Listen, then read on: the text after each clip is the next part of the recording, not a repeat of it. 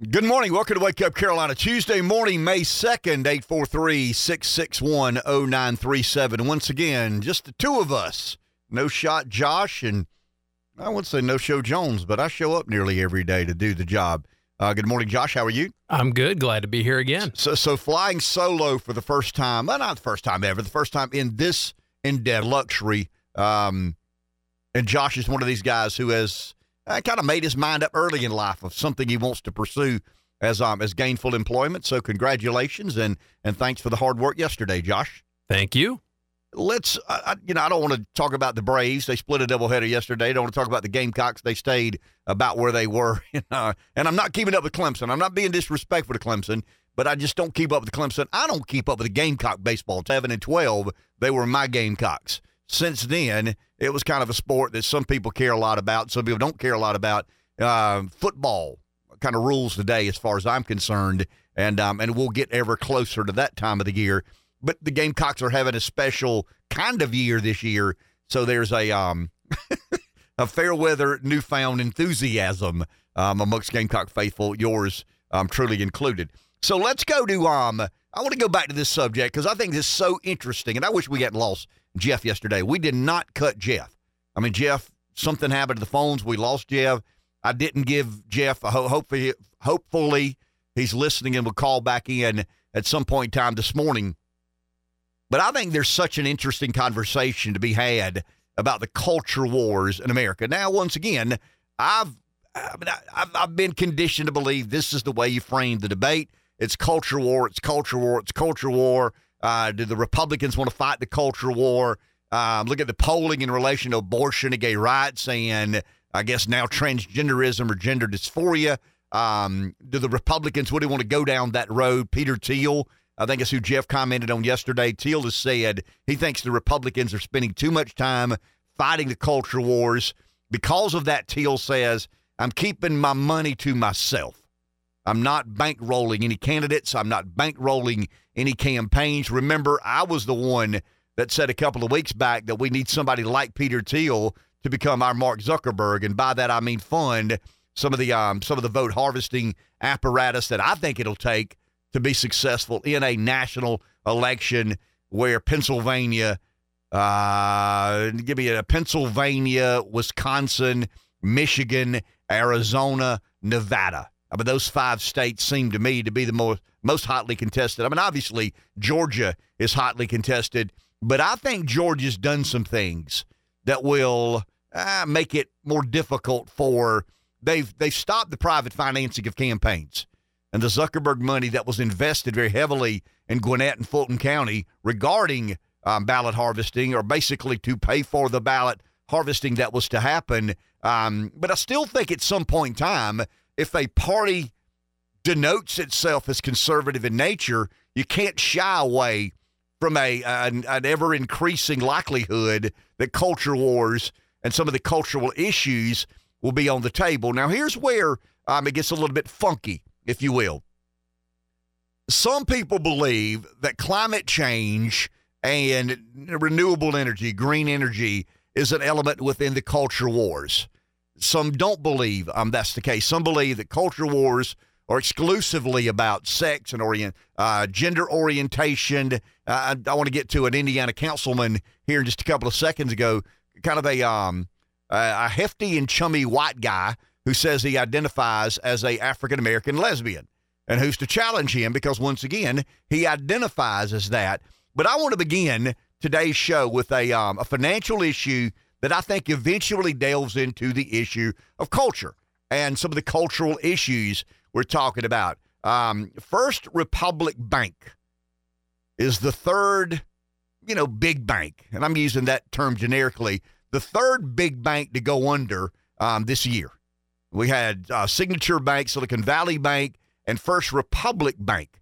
Guess what those three banks had in common? I mean, they had a lot in common. They made some pretty uh, bad decisions in hedging investments. Uh, their portfolio was too heavily weighted um, toward the likelihood that interest rates would stay low. So they made some management decisions that um, that caused them a lot of pain and grief. In other words, when you're investing in, when you take the um, the deposits and you invest those deposits in um, financial instruments, they invested in things that were far more rewarding if interest rates had stayed um, suppressed. The raising interest rates increased uh, financial hardship within, and they weren't able to recover.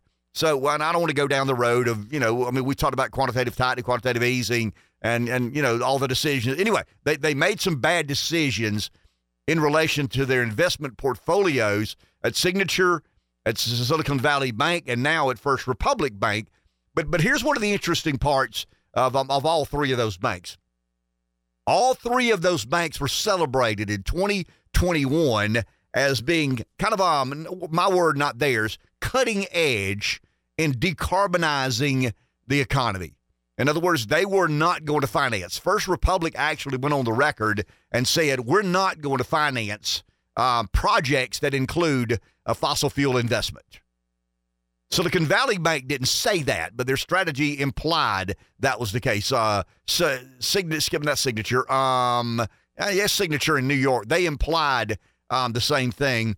But First Republic is the first large U.S. bank to stop fossil fuel lending.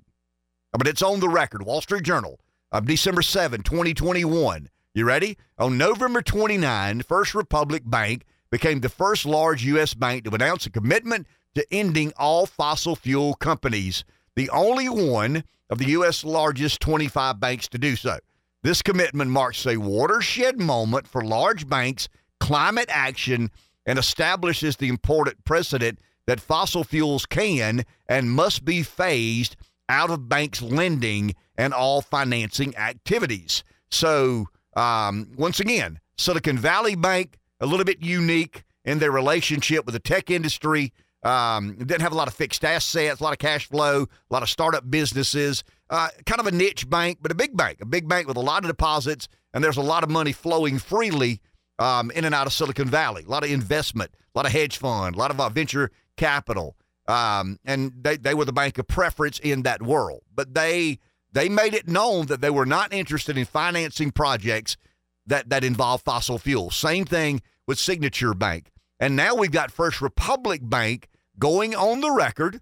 Their board uh, affirming the CEO's decision that as of December 7, 2021, they are not going to finance any projects that involve or include um, fossil fuel. So, who buys or who is uh, forced into taking over um, First Republic Bank, JP Morgan? Um, Jamie Dimon is the CEO of JP Morgan. And I knew there was a, a, blip out there somewhere. And I want to play this this morning before we get too far down the road. Here is um, JP Morgan CEO, Jamie Dimon, um, exchanging with um, member of the squad, Rashida Tashib, uh, Tlaib. I'm sorry, Tlaib. Rashida Tlaib is a member of the squad. Um, she is interrogating, not not not not you know not having a debate or a discussion. She is basically interrogating um, J.P. Morgan CEO Jamie Dimon about fossil fuels. And I, I want you to hear this now. Once again, First Republic went on the record and stopped lending money to any venture that involved um, fossil fuel. J.P. Morgan, as of today, owns First Republic of um, First Republic Bank, one of the 25 largest bank, and the only bank to go on the record and say. Now, a lot of other banks have made the statement, but they made a commitment that denied loans that include um, fossil fuel. So here's um, J.P. Morgan CEO now in control of First Republic who once again decided to not play ball in the fossil fuel lending space. Let's go there, Josh. You ready? Or 1.5 degrees Celsius. So no new fossil fuel production starting today. That's so that's like zero. So I would like to ask all of you and go down the list because again, you all have agreed to doing this. Please answer with a simple yes or no. Does your bank have a policy against funding new oil and gas products, Mr. Dimon? Absolutely not. And that would be the road to hell for America. Yeah, that's fine. That's fine. Sir, you know what? Everybody that got relief from student loans has a bank account with your bank should probably re- take out their account and close their account. The fact that you're not even there to help relieve many of the folks that are in debt, extreme debt because of student loan debt, and you're out there criticizing it. Ms. Fraser, how about you? I Okay, there's Jamie Dimon saying when asked by um, Squadster Rashida Tlaib whether they would um, stop lending in the fossil fuel space, he says no, and that would be the road to hell for America. Jamie Dimon understands it. I mean, Jamie Dimon is probably committed to green energy, clean energy. Jamie Dimon is probably fully interested in um, what works, what doesn't work, where does our bank need to invest money, where do, where do we need to finance uh, projects. But when Rashida Tlaib hears very bluntly from America's banker, Jamie Dimon, that, you know, they're they're going to they're not going to stop financing fossil fuel production. I mean, he basically said after the fact in an interview, it was ridiculous. It's a ridiculous proposition. It's a ridiculous question. And the road to hell for America was exactly what I intended to say. So, I mean, it, it reeks of irony that First Republic Bank is now under the control of Jamie Dimon and J.P. Morgan. And in December and no, in November, they took the action. It was reported in December. I mean, they basically said that we are no longer going to finance projects in the fossil fuel space. Um, Silicon Valley Bank stood by those comments. Signature Bank stood by those comments. So we got three major bank failures in 2023. But I'm sure there are a lot of other things they have in common. They probably mismanaged some of the hedging of, of raising rates. But at surface, at the surface, the three or the one thing the three banks seem to have most in common is their disdain, their distaste, their reluctance, um, their denying to fund or finance any project involving fossil fuel. Well, Republic First Republic Bank today is no longer a bank. There is no such bank as First Republic Bank. It is now a subsidiary of J.P. Morgan, of which Jamie Dimon is the CEO. And um, and it's you know I, I don't know what Dimon's first action will be. I would imagine Dimon's first action will be um, whoever those whoever those um uh, whoever those executives were that made those decisions to to stop investing in fossil fuel production, give them a severance package to get them out of the door. It, it, the, the absurdity. I mean, Dimon basically says, in a far more polite way than I do, the decarbonizing of our economy in a decade is a pipe dream. It's lunacy. It's insanity. And I think that's where it gets into the culture war.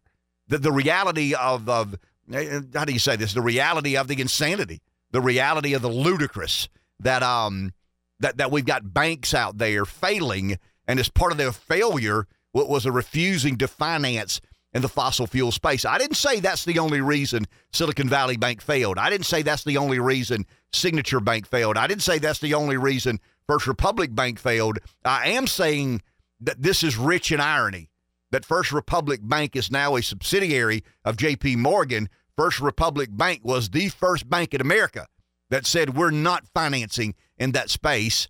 And Jamie Jamie Dimon basically said, well, um, if we don't, and if we stop investing in fossil fuel production, it is indeed the road to hell for America. Let's take a call. Somebody's there. We have Breeze. You're on Breeze. Hey, what's up, guys? Hey, Kitty, have you ever met a, a person? A, I mean, how many bankers you figure you've known in your life? A hundred? Yeah, somewhere there about. Yeah. How many of them were leftist, communist, uh, uh, you know, uh, anti-capitalist? Not many, right? I don't remember one, Breeze. If I did, I'd probably not go back and see him again.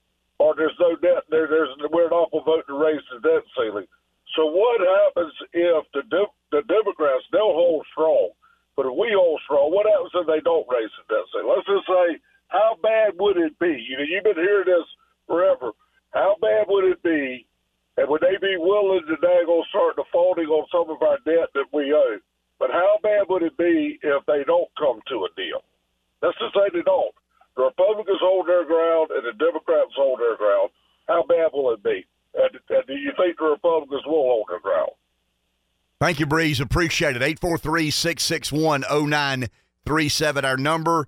I mean, I've tried to play out debt ceiling scenario A, B, C, D in my head. Uh, I actually have a friend who works in the he works in the government and he works close to that side of the government. I may try to run him down and see what he's willing to say publicly or not. Love to get him as a guest on our show, but he kind of works in that world of government finance and what happens if this doesn't work? What happens if if that works? But I want to go back to what something Breeze talked about. So, you know, I was chastised personally. I'm not offended. I'm not upset. I'm not bothered. Um, it didn't. Uh, I'm not a medical expert, so what do I know? But I remember uh, during the COVID pandemic when it was obvious to me that the the healthcare community were not calling the shots. Uh, but these shots were. Remember yesterday, Josh, when we talked about these institutional power centers in America and I'm talking about, uh, you know, we talking about Wall Street a second ago, the media, uh, the universities, Hollywood, um, now the military. I mean, nearly all of our institutional power centers in America today are liberally controlled. I mean, that's that's not really a debate. I mean, that we we kind of sort of know that uh, to be the case. But I can remember. I mean, I remember for a while being guarded about, man, you don't know what you're talking about. You better be quiet. And information kept coming in, and information kept coming in. And, you know, I would read the Wall Street Journal. I'd read the New York Times. I'd read the, the Washington Post. I'd read Politico. I'd read NBC News website. I'd read Fox News website. I would go watch MSNBC for 30 minutes and, and Fox for an hour, trying to filter. I mean, trying to make heads or tails of where where the debate needs to be. But there was a moment in time that I realized this is not being driven by the healthcare community. I mean, this is being driven by these institutional power centers. And if you remember or you recollect, if you listen to the show, um, th- there was a moment that I, rem- I, don't know when it was. I don't know what time during the pandemic it was. But when I read something about four members had left, four members of the Biden economic team had left BlackRock and gone to work at the White House. And that was kind of the aha moment. I remember saying to myself, okay, let me see how many shares of Pfizer BlackRock owns. Let me see how many shares of Moderna that BlackRock owned, Johnson and Johnson that BlackRock owned. Um, let me see how involved BlackRock is, and Vanguard would be another company. Let me see how involved they are in, um, you know, the the the production, or excuse me, the research, production, and and you know who gets a shot, who doesn't, who demands that this person gets a shot and this person does not, and that was kind of the aha moment. I mean, it was the um, it was the GI Joe with the kung fu grip moment because I didn't have any proof that those who had left BlackRock, gone to work at the White House, left Vanguard, gone to work at the White House, I had no proof that they were mal- or had any um, any, any malicious intent. Uh, I, I couldn't prove that, but but I'm convinced beyond a doubt they were the ones driving the train. It was not doctors.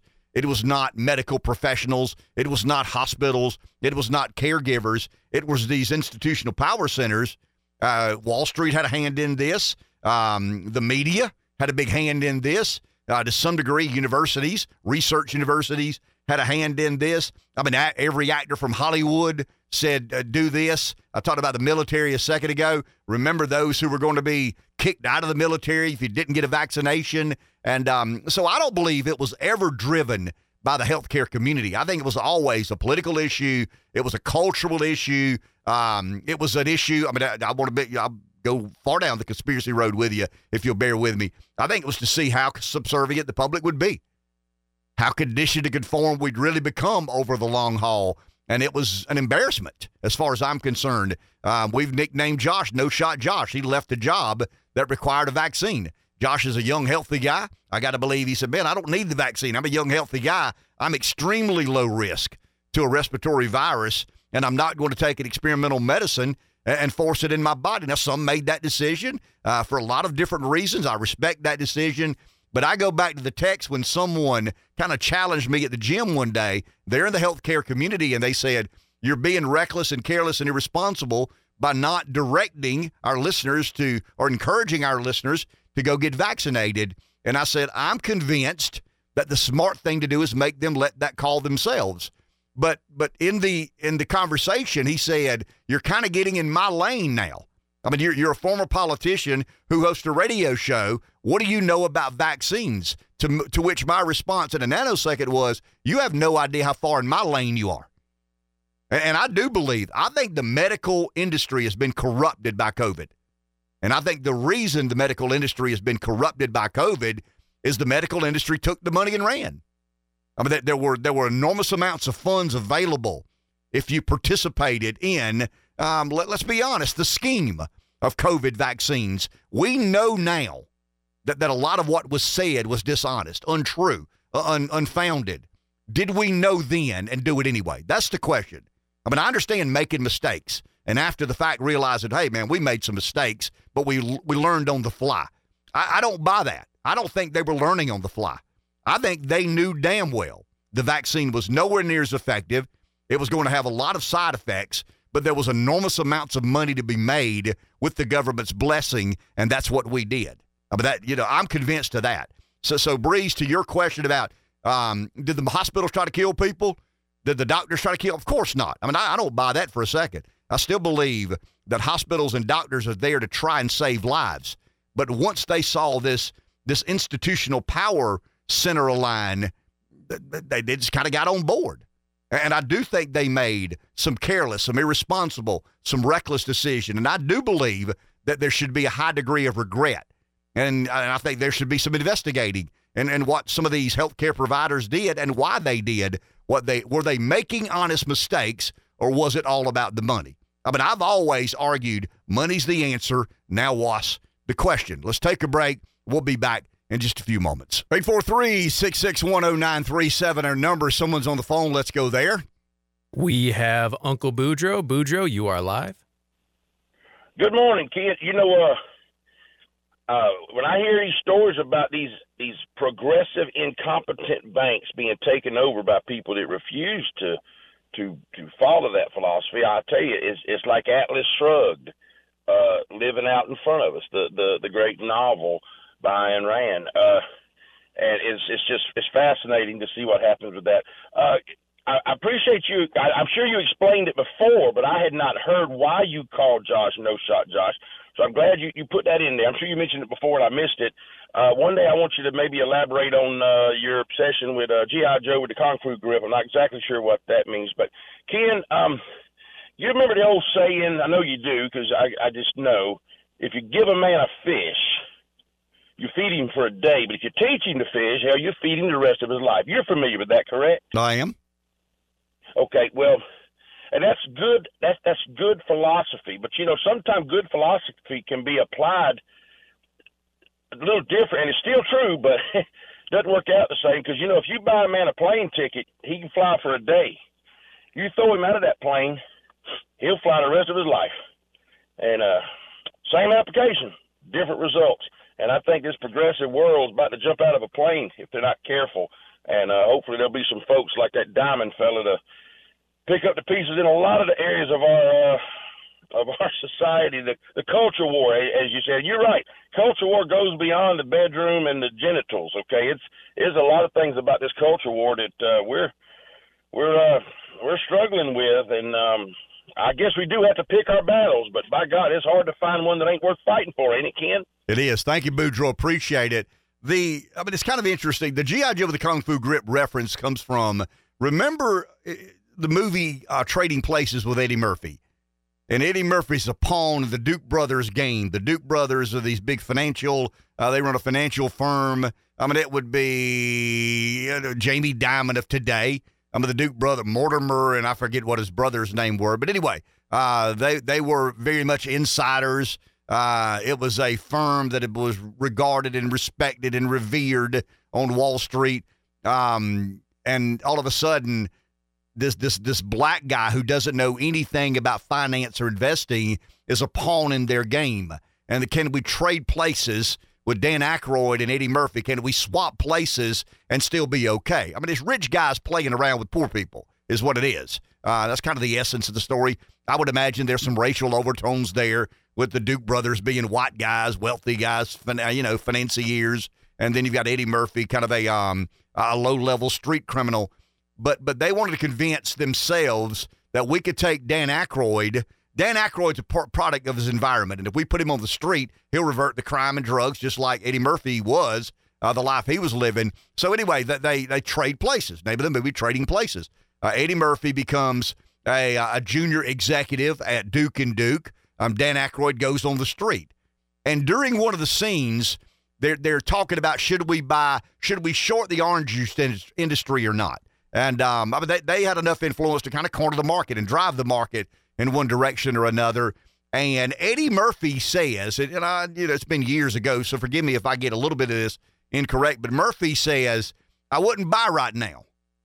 And the Duke brothers look at one another. You wouldn't? Why? I mean, all the uh, all the empirical data says buy now.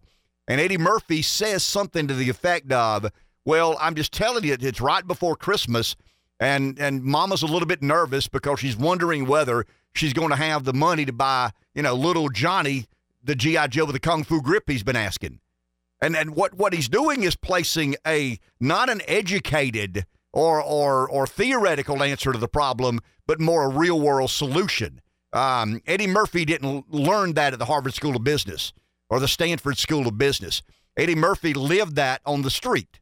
And Eddie Murphy was saying he thought the price of orange juice was going down because there were a lot of anxious moms out there worried about how to provide whatever it was their kid wanted for Christmas. And this particular kid wanted a G.I. Joe with a Kung Fu grip. And I've always said my, my understanding of the economy is not academic, it's not philosophical. It is putting a key in a door every morning in 360 by 120 buildings, hoping you could figure out a way to keep your head above water and survive. And I mean that that's the GI Joe with the kung fu grip analogy I like to use. I didn't learn the economy in a um at a seminar on a Saturday morning at a Marriott Courtyard or a Hilton Garden Inn where they give you an apple, a ham sandwich, and a diet Pepsi. I mean, I lived it. G.I. Joe with the Kung Fu grip is, and I just always remember that scene because it's so relatable to me. I don't have an academic understanding of the economy. I don't have a scholarly understanding of the economy, um, but but I do understand it from having lived in it and tried to thrive and survive and succeed in that way. So when I say GI Joe with the Kung Fu grip, it's kind of a. I think his name might have been Billy Ray Valentine for some stupid reason. I'm thinking that might have been his name. Billy Ray Valentine was the character that Eddie Murphy played. That once again was kind of a two-bit street criminal. Ends up in um in the um in the hollow chambers of Duke and Duke and Dan Aykroyd. What was I mean Dan Aykroyd would have been the Stanford School of Business guy. That was um that was also a pawn of the game of these two rich financiers and investment experts. Um, I can't remember his name, but I think um, it was Billy Ray Valentine, if I'm not mistaken. I just googled it. That is correct. Okay, Billy Ray Valentine, and um, and once again he says, "Don't buy yet. Don't buy. Why not, Billy?" And he says because mom's nervous because mom's worried about having enough money to buy Johnny. And I'm making some of these not I don't remember. Obviously, it's been years and years and years ago. But but there's a scene when he says, you know, don't buy now because moms are nervous about having the money to buy their kid the GI Joe with the kung fu grip. And that always resonated with me. And I've always referred to that when I ran for lieutenant governor and we talk about the economy and economic activity and affairs. And, and I'd always say, guys, I mean, I'll give you an example. My daughter takes her last test today at the Darla School of Business. And my daughter's done well. She's, she's trying to have a, a, you know, she wants to go to law school. I've convinced her don't don't drop out of the School of Business to get a law degree um, because she wants to, you know, she's thinking about, well, I, do I really need all these business classes if I'm going to try to go to law school? And I said, there's a stack of resumes head high with law degrees. There's a stack of resumes knee high with law degrees and a finance background. You know, you cre- create exclusivity in, in the marketplace. But anyway, she's um she's preparing for her last finance class um today. And I look at her material and I look online and I, I see all the same terminology that I've grown to know over the years, but I have no understanding academically of. I mean, she's got an economics professor and a and an accounting professor and a and a finance professor and a statistics professor. And I've never had a professor on any of that, but I figured out a way to to learn it. Uh, you know, experience is expensive. Yeah, experience is expensive, and I've learned some pretty uh, expensive lessons in my experienced in my in my experienced business life. So, um, Boudreaux, that's why GI Joe with the Kung Fu grip is something that I've grown fond of using um, over the years. 843 661 0937. I do want to dig back into this culture war because I think there's an interesting story. Because some of us will try to convince ourselves that we are, you know, a worthy adversary or worthy foe of these institutional power centers that these um these prestigious we talked about Stanford a second ago. We talked about Harvard a second ago. I mean Duke and Duke is a makeup is a is a make believe company and a in a make believe movie. But I mean there there are companies like that. Goldman Sachs BlackRock we've talked a lot about um Vanguard JP Morgan. I mean th- th- these are unbelievably influential institutions and financial powerhouses that do help shape the debate and and my problem today is the debate we're not having. We're not having a conversation about things that I think we must, if we are to progress as a country. We're, we're basically censoring people who are able to articulate. Vivek Ramaswamy, I mean, he did a phenomenal job yesterday or Sunday on Meet the Press of pushing back on Chuck Todd. And Todd came ready, willing, and able to say gender is a spectrum. And, and I mean, I, I sense that Chuck Todd didn't want any part of the sex conversation the XY chromosome, the, the YY chromosome, you know, the, the scientific fact that there's a biological male and a biological female. Todd wanted to go down the road of gender, that there's this um the, the, the social conditioning that has happened in relation to gender. There's an exact an inexactness about um gender. Okay, um, Vivek, I'll give you that. I mean, he didn't say this, but he inferred. I'll give you that that sex is scientific.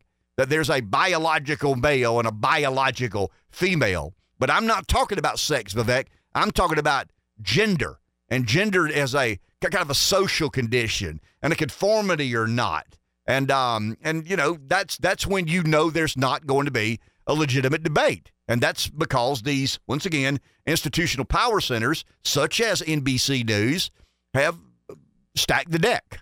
843 661 0937 take a break. Back in a few. Okay, for accuracy's sake, it was Billy Ray Valentine. That was Eddie Murphy. Dan Aykroyd was Louis Winthorpe III. The brothers were Mortimer Duke and Randolph Duke.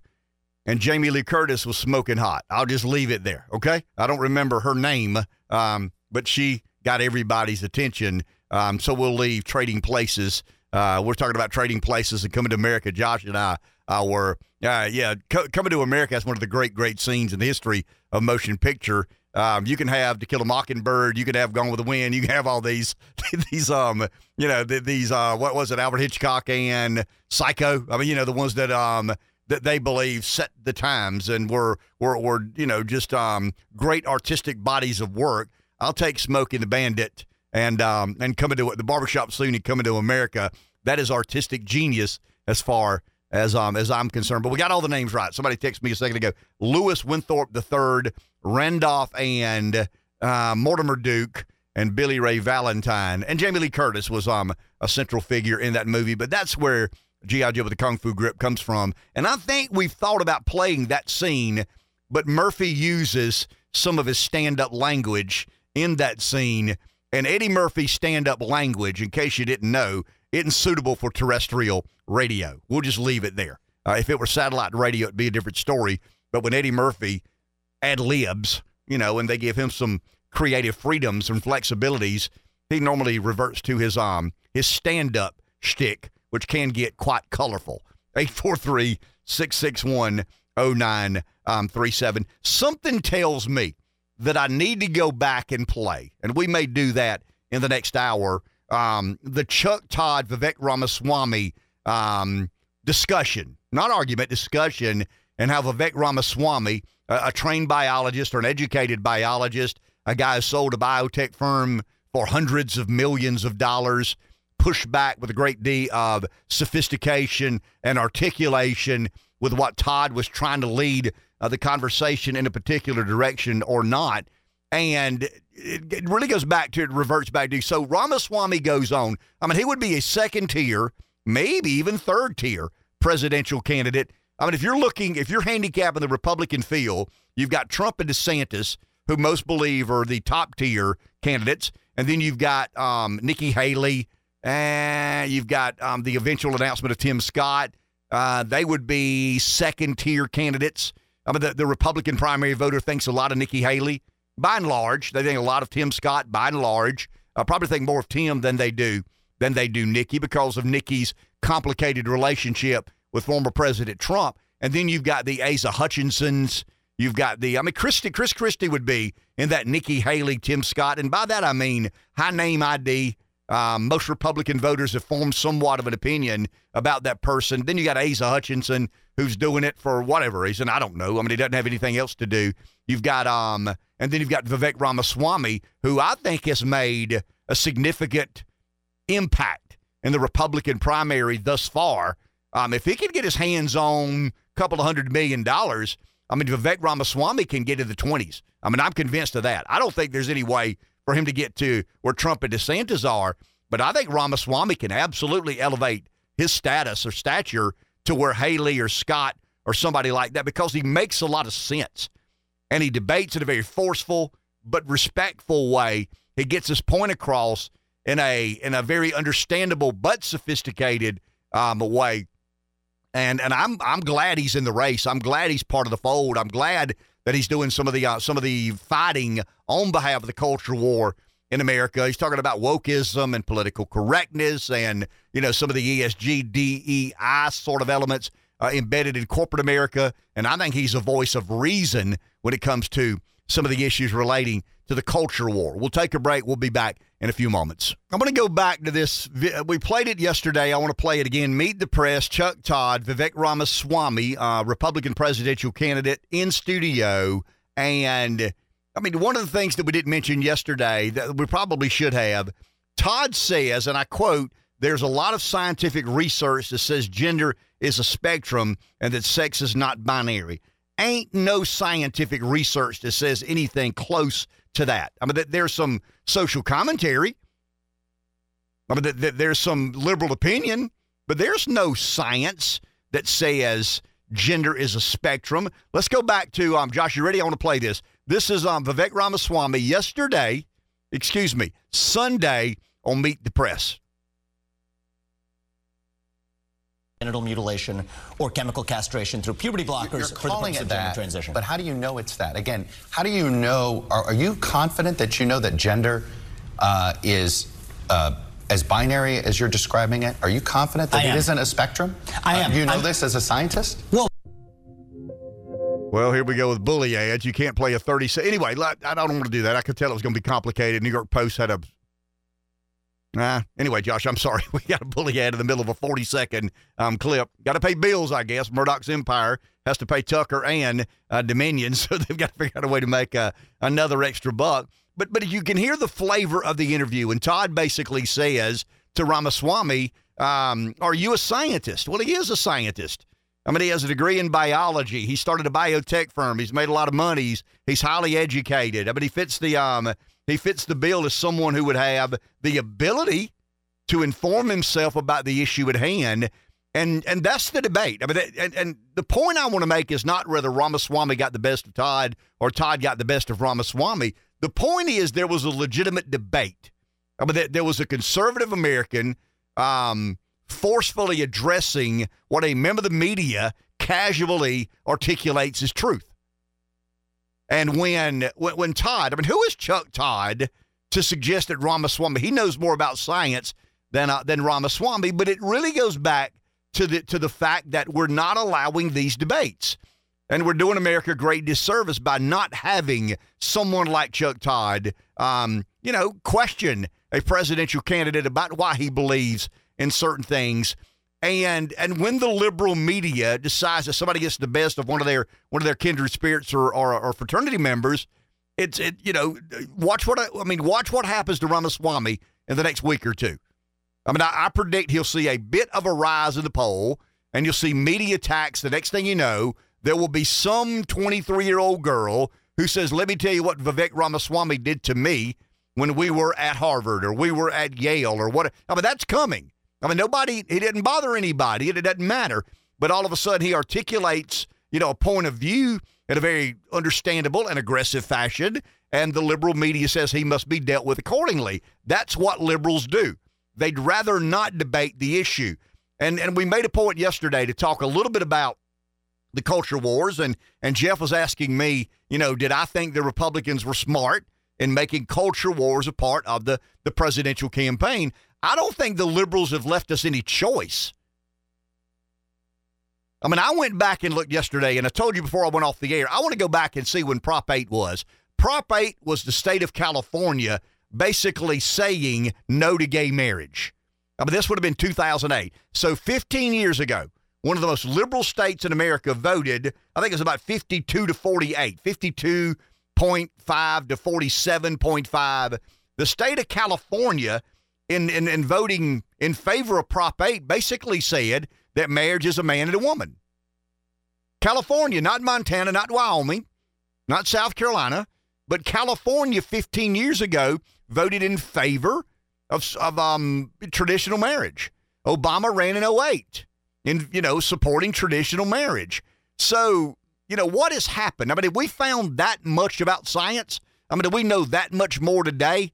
About science than we did? No. We've disallowed the debate. We've not allowed a debate to be had about gay marriage, about abortion, uh, about transgenderism or gender dysphoria. And at some point in time, when somebody said yesterday, um, you know, this is the straw that breaks the camel's back. This is where conservative America has to rise up and, and, and state its case. It doesn't matter unless we're allowed to have these debates. And I'm not trying to discourage. I'm not trying to um, to, to, to de incentivize anybody from going out and arguing your points of view with merit. But it looks to me like we're at a point in America today where if there if there's the threat of having a debate that damages what these um these these influential centers of power have agreed on, where we're just not going to have that debate. Ramaswamy mopped the floor with Chuck Todd. I mean, it's pretty obvious. Not because I see the world in a closer alignment to Ramaswamy, but Chuck Todd said as a as a journalist, there's a lot of scientific scientific information out there that says gender's a spectrum. Well, there there is no scientific information. I mean, there there's liberal thought leaders that there are um, academic research projects, but there's no scientific um, information or scientific data that says gender's a spectrum. But but you wonder how we get there. How do we get to a place where the esteemed host of Meet the Press says to a presidential candidate in challenging fashion, but Mr. Ramaswamy, there's a lot of scientific evidence out there that says gender's a spectrum. When there is no scientific information out there that says gender is a spectrum, it's because we're not allowing these debates to take place. And if you're Chuck Todd, why would you want that debate? I mean, when I asked Jeff yesterday, do you want to allow a 12 year old to enter into a medical contract, to have a, a sex change operation without parental consent. And, and Jeff kind of him and hawed a second. I think eventually he said no.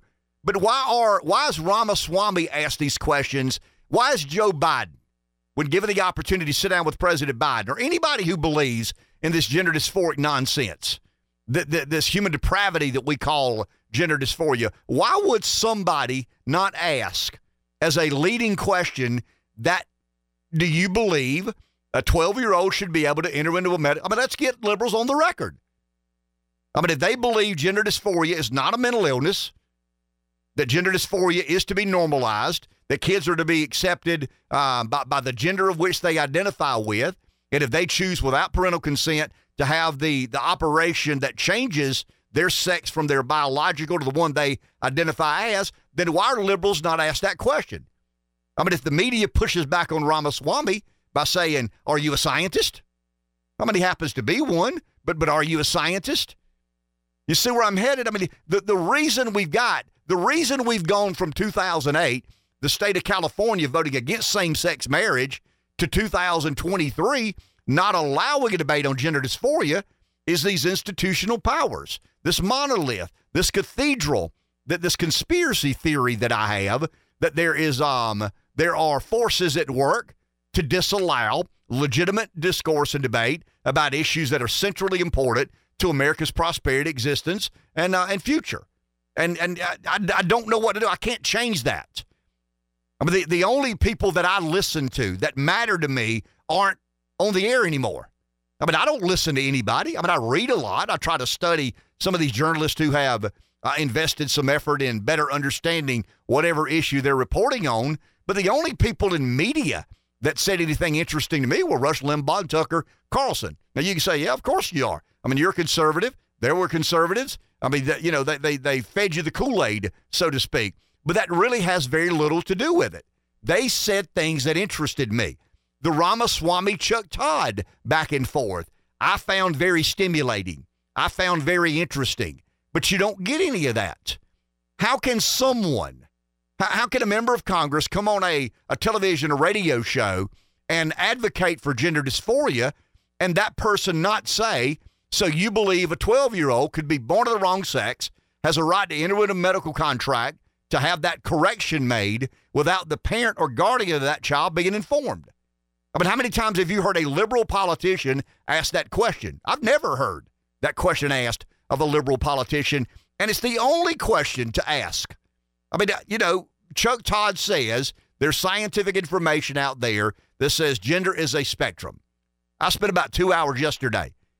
Guys, there, there is no scientific information. Once again, a lot of social commentary. A lot of academic exercising, a lot of theorizing and hypothesizing what could or what could not be. There is no science that says the only science out there is the chromosomal reality of male and female. I mean, that's pretty scientifically researched. And we landed hey, there are these different chromosomes. One designates a male, one designates a female. But Chuck Todd, give him credit. Chuck knows how to be a misleading journalist. Chuck Todd did not say sex.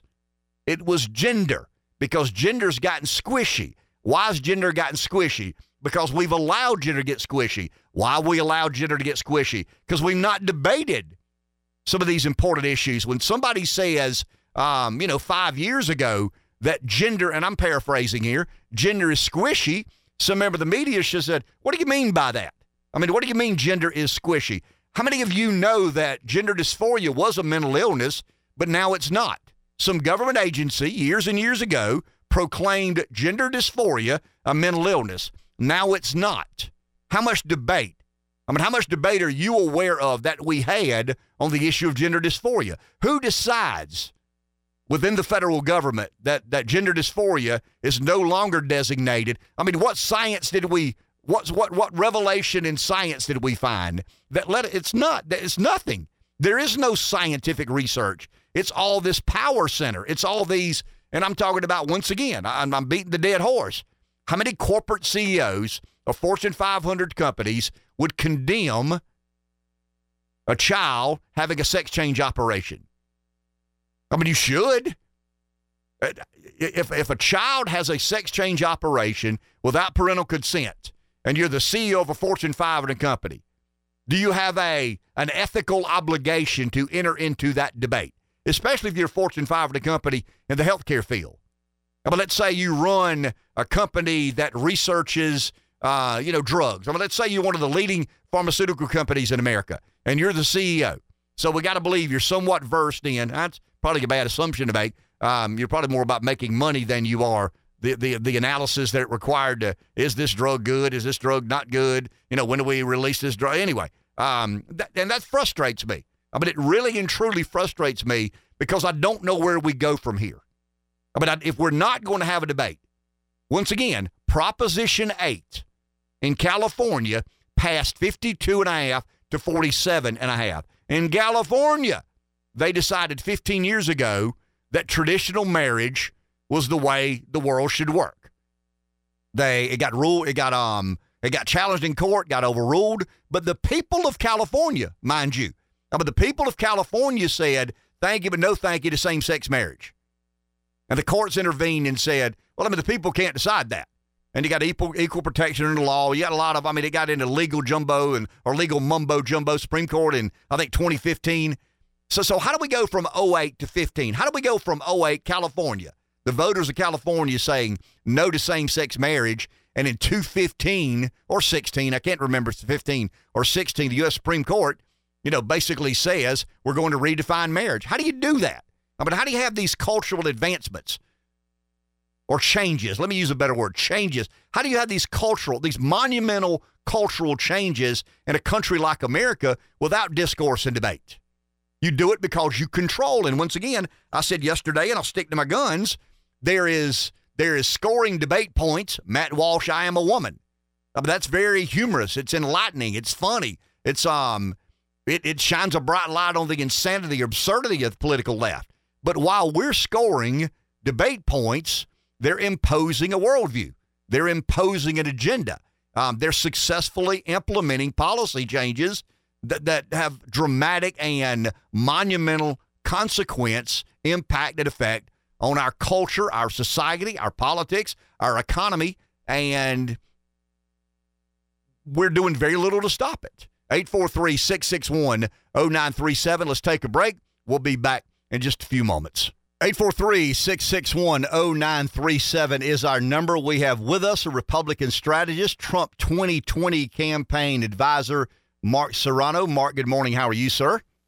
Um, well, sir. Good morning, Ken. Thank you. Thank you for for joining us this morning. So Joe Biden addressed, uh, I guess, the Democrat National Committee Friday, and uh, as usual, blamed the MAGA Republicans. That's his choice of word. I guess they've poll tested some of that language um, and attempting to undo the progress he's made in the United States as a Republican strategist.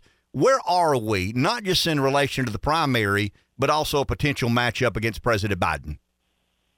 Well, tell you, I mean, obviously, uh, Joe Biden was talking to his own people at the Democrat National Committee on Friday night, but he was also speaking to the media and speaking to the country at large. And their decision clearly is to demonize MAGA Republicans. The irony there is, I think every time they demonize MAGA Republicans, that the ranks of MAGA Republicans grow.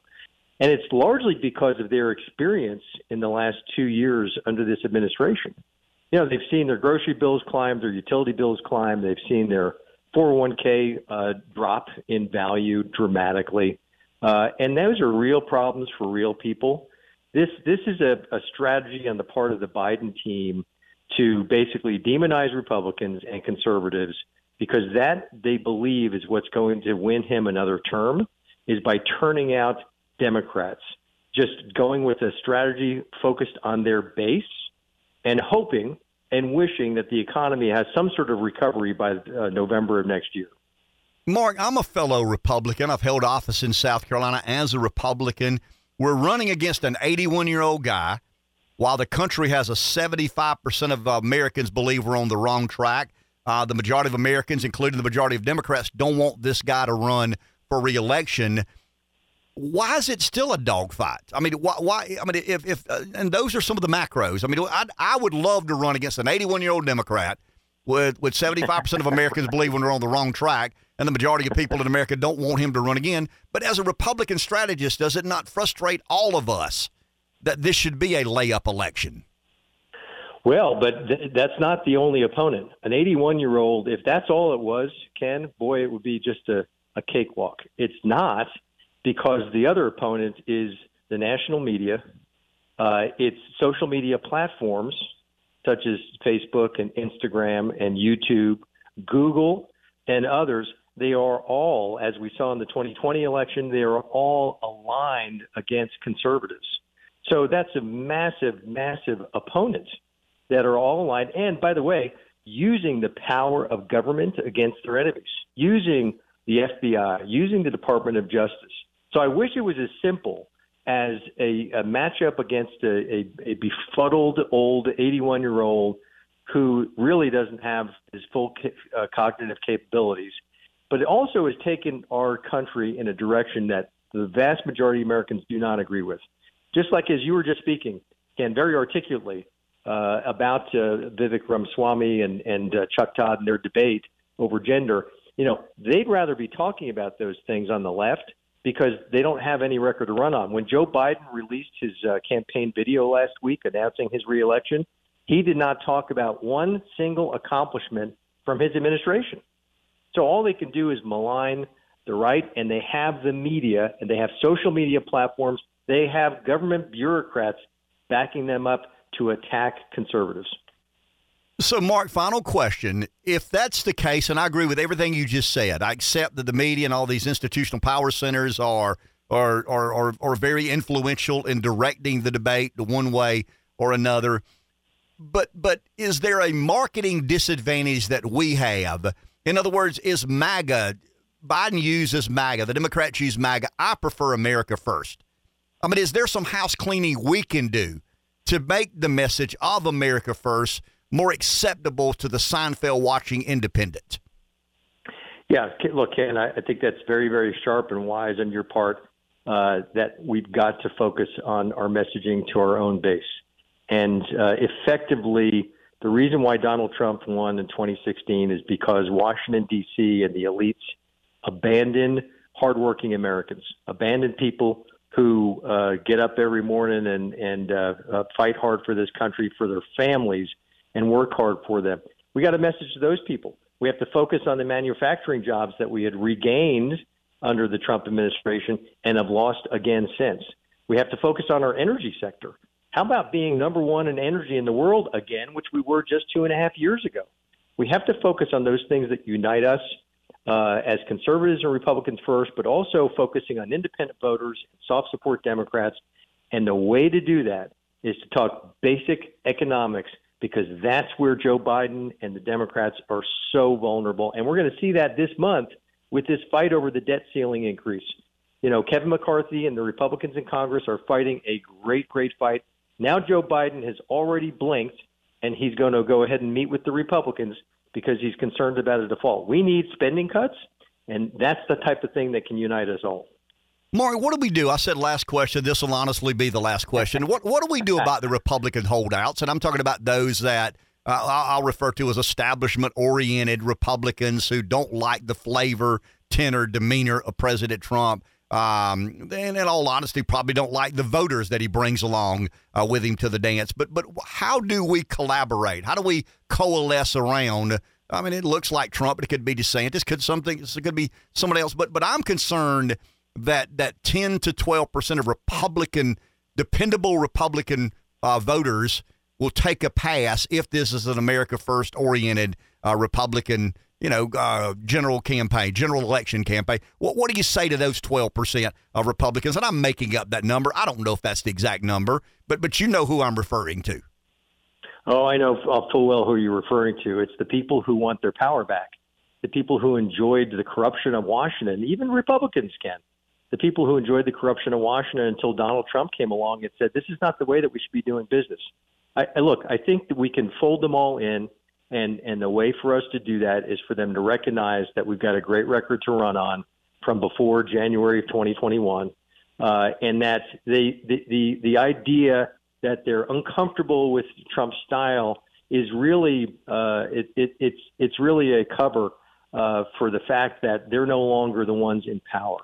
So we just got to include them. We've got to help them understand that that we had a great record for, forget style. Let's talk about substance. Let's talk about a record. Let's match it up against Joe Biden for the last two and a half year.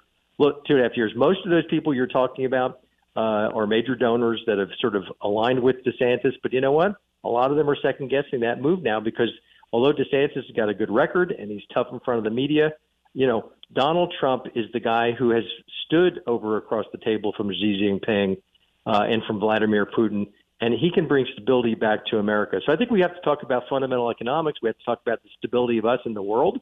My goodness, Ken, we're talking about potential nuclear war. It's it's. I mean, in in our lifetimes, that hasn't been discussed since uh, since you know the mid '80s. You know, this is this is not the America that we signed up for, and I think we just have to appeal to all Republicans on that basis. Well, explain, Mark. Thank you for your time. Have a great day, sir. My pleasure, Ken. Thank you. Mark Serrano, who was a Trump campaign strategist in the 2020 uh, presidential elections. You know, the, the, these guys, these strategists in particular, I mean, they say the right things. I just don't buy that. I mean, I don't buy that you if you, if you if you sit down with the 12% of Republicans who are angry that they lost that sense of power, I mean, they, they were in control of the party. They're not in control of the party any longer. They don't like the people that are control uh, control of the party today. And, and to be honest with you, I don't know if there's a leader of the Republican Party today. It, it's a little bit of a uh, it's a vacuum. I mean, when Trump gets beat in 2020, it creates somewhat of a void of power. DeSantis uh, plays a hand. Haley plays a hand. Uh, Trump obviously plays a, a big hand in that. But but I mean, I, I get what Mark is saying, and and as you political theorize, that that makes the most sense. You know, sit down with these Republicans who uh, formerly in, more influential than they are now, and just say, hey, you know, we're better than the Dem. I, I just don't buy that. I mean, I, I don't think that works. I don't think there's a scenario that Mitch McConnell gets back on board. I don't think there's a scenario that the Bushes get back on board. I mean, I'm being serious. I I can't fathom a scenario where you sit down as an America First Republican and convince Mitch McConnell that this is the direction the party needs to go. Or sit down with the Bushes or Cheneys and say this is the direction the party needs to go. For God's sake, I mean they're actively campaigning against the Republican frontrunner. I mean, as we speak, that there there's about 15% of Republicans who are actively campaigning against the presidential uh, excuse me, the Republican primary frontrunner. And, and it's not just DeSantis over Trump or Haley over Trump, it's Biden over Trump. I mean, that, that's the straw that breaks the camel's back. And I have great respect for Mark and his opinion and his political acumen. I, I just think those are word salads. I mean, I think you've got to figure out a way to win without McConnell, to win without the Bushes, to win without the Cheneys. How do you do that? I think you pick off some of these independents some of the working class, black, white, Hispanic, um, some of those who don't understand political influence. They believe this agenda is far better, so will, will far better serve their interest, their livelihood, um, their upward mobility. And I, I just think we're making a strategic mistake in believing. And I've heard several Republican strategists say that basically you sit down with the Mitch McConnell, George Bushes of the world, uh, the Dick Cheneys of the world, the Liz Cheneys of the world, the Mitt Romneys of the world, and you, you just convince them, hey, we're all Republicans. Let's win this thing together. To me, that's a pipe dream. I think the best thing to do is to just, I don't want to say dispense or dispose of, of those factions and forces, but just realize they aren't coming on board. Now, but they'll play the game with you. And if Trump wins, they'll want to be on the team, but they're not going to help you get to the political promised land. They just aren't. So for every Mitch McConnell I mean, you don't you don't dispense him because he's a, an important political figure, but you just make your mind up when you strategize about how to win that you're going to have to figure out a way to win with 10% of Republican voters voting in favor of the Democrat candidate because they don't like not being in charge of today's Republican Party. Let's go to the phone. Someone's there. We have Joe calling from Hartsville. Joe, you're live. Is Joe, Joe there?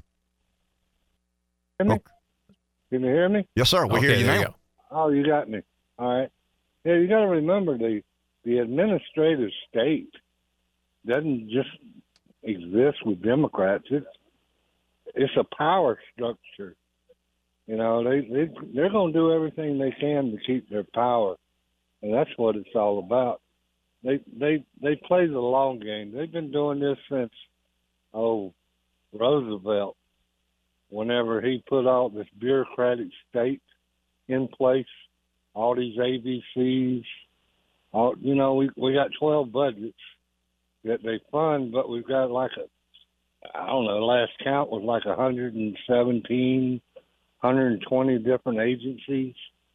But but look at how they they they keep growing the government, and you can't cut nothing. That's what he's saying now. You can't cut nothing, but they set up their taxes.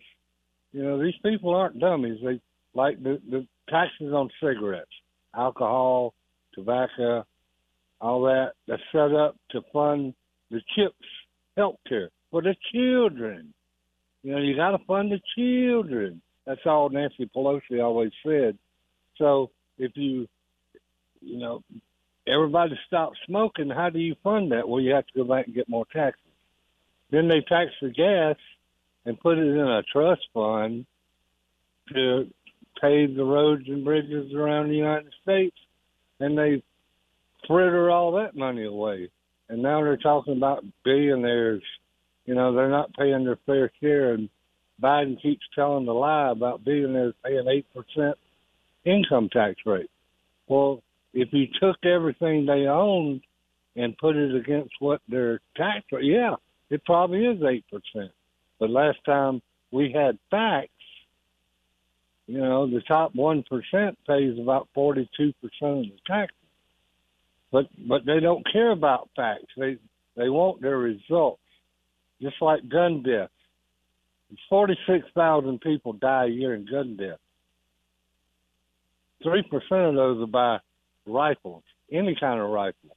But yet they want to go after the rifle. Why? Because they know that won't solve the problem. So then they have to go after the guns. But there's more deaths by knives and hands than there are by guns. Most of the death by guns is suicide. So you see how they frame it? They keep you, they can't fix the problem. They have to keep growing government.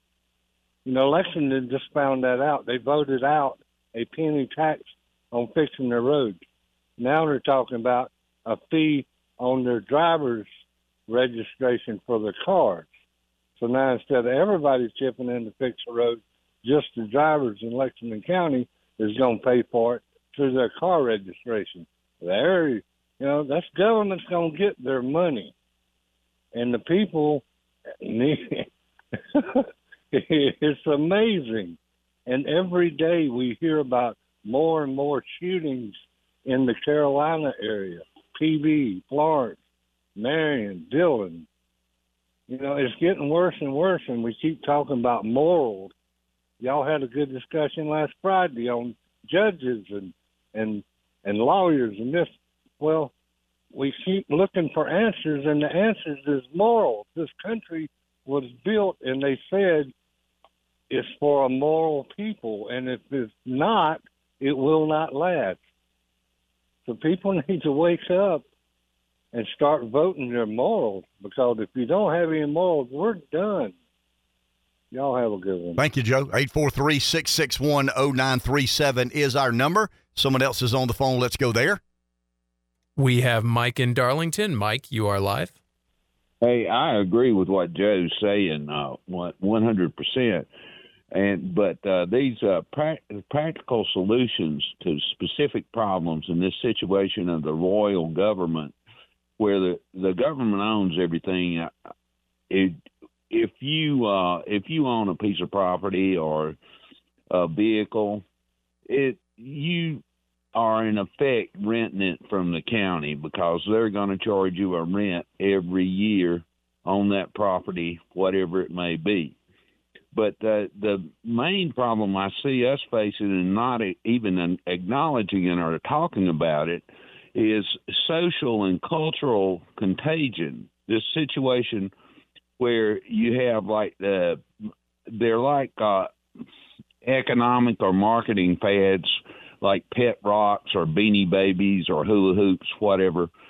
And there are those those things, but we have this thing where all of a sudden we go from a fraction of uh, uh, one out of less than one out of ten thousand that have gender dysphoria to 25% of the people think they're uh, something other than what they are.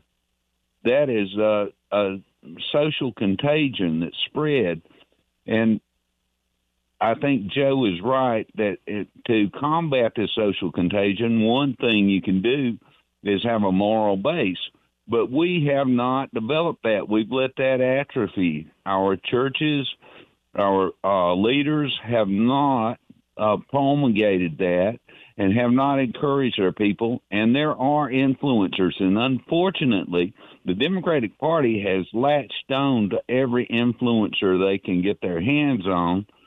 And that drives the people into hysteria and that is a dangerous thing. And uh, this uh, social social contagion is a real thing. Just that is real. Just like uh, autism is real, but you can make it into a fad and exaggerate it out of all proportion so that logic and proportion are out of well you just kill logic and proportion and that is one of the dangers of social contagion because you're not fighting a logical situation you're fighting an emotional situation and i don't i think that the republicans and conservatives in this uh, world are neglecting that that battlefront altogether they're not even aware of it Thank you, Mike. Appreciate it. Well, the point I try to make with Prop 8, I mean, the, what if we learned,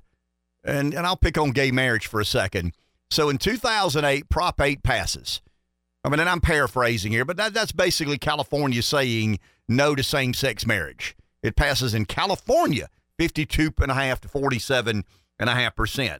Uh, the courts get involved uh, and you get equal protection. You get a lot of, uh, I mean, anyway, legal language, and this court says this, and the ninth court says that. And uh, from 2008, when California said no, and I'm talking about the people of California, I'm not talking about the body politic, I'm not talking about the General Assembly. The people of California voted 52.47 to 47.53 in favor of, you know, marriages between a woman and a man. In 2000, and then the courts get involved, and somebody files a lawsuit, and the, the courts say this, the courts say that. They court shop, find a liberal judge. liberal judge says people of California don't know what they're talking about. Um, but this is a referendum, guys. Prop 8 was a referendum. I mean, every voter in South in uh, excuse me, California was allowed to vote, and I think three million, I uh, more than that. I mean, I can't remember how many million people voted. I'll try to find that during the break. But um, but then you go from there. What what changed? I mean, what did we learn from 08 until today? When when Prop 8 passes in California, and the and, and the voters, the liberal voters of California, who've historically voted for liberal presidents and liberal governors and and liberal senate, when the liberal voters, the same people that voted Nancy Pelosi in office, the same people that voted Dianne Feinstein in office, the same people that voted Kamala Harris to office, those people said thank you but no thank you to same-sex marriage in 2008 and Prop 8. And in 2023, we blown past gay marriage. I mean, gay gay marriage is like so. You know, the '80s want their foreign policy back.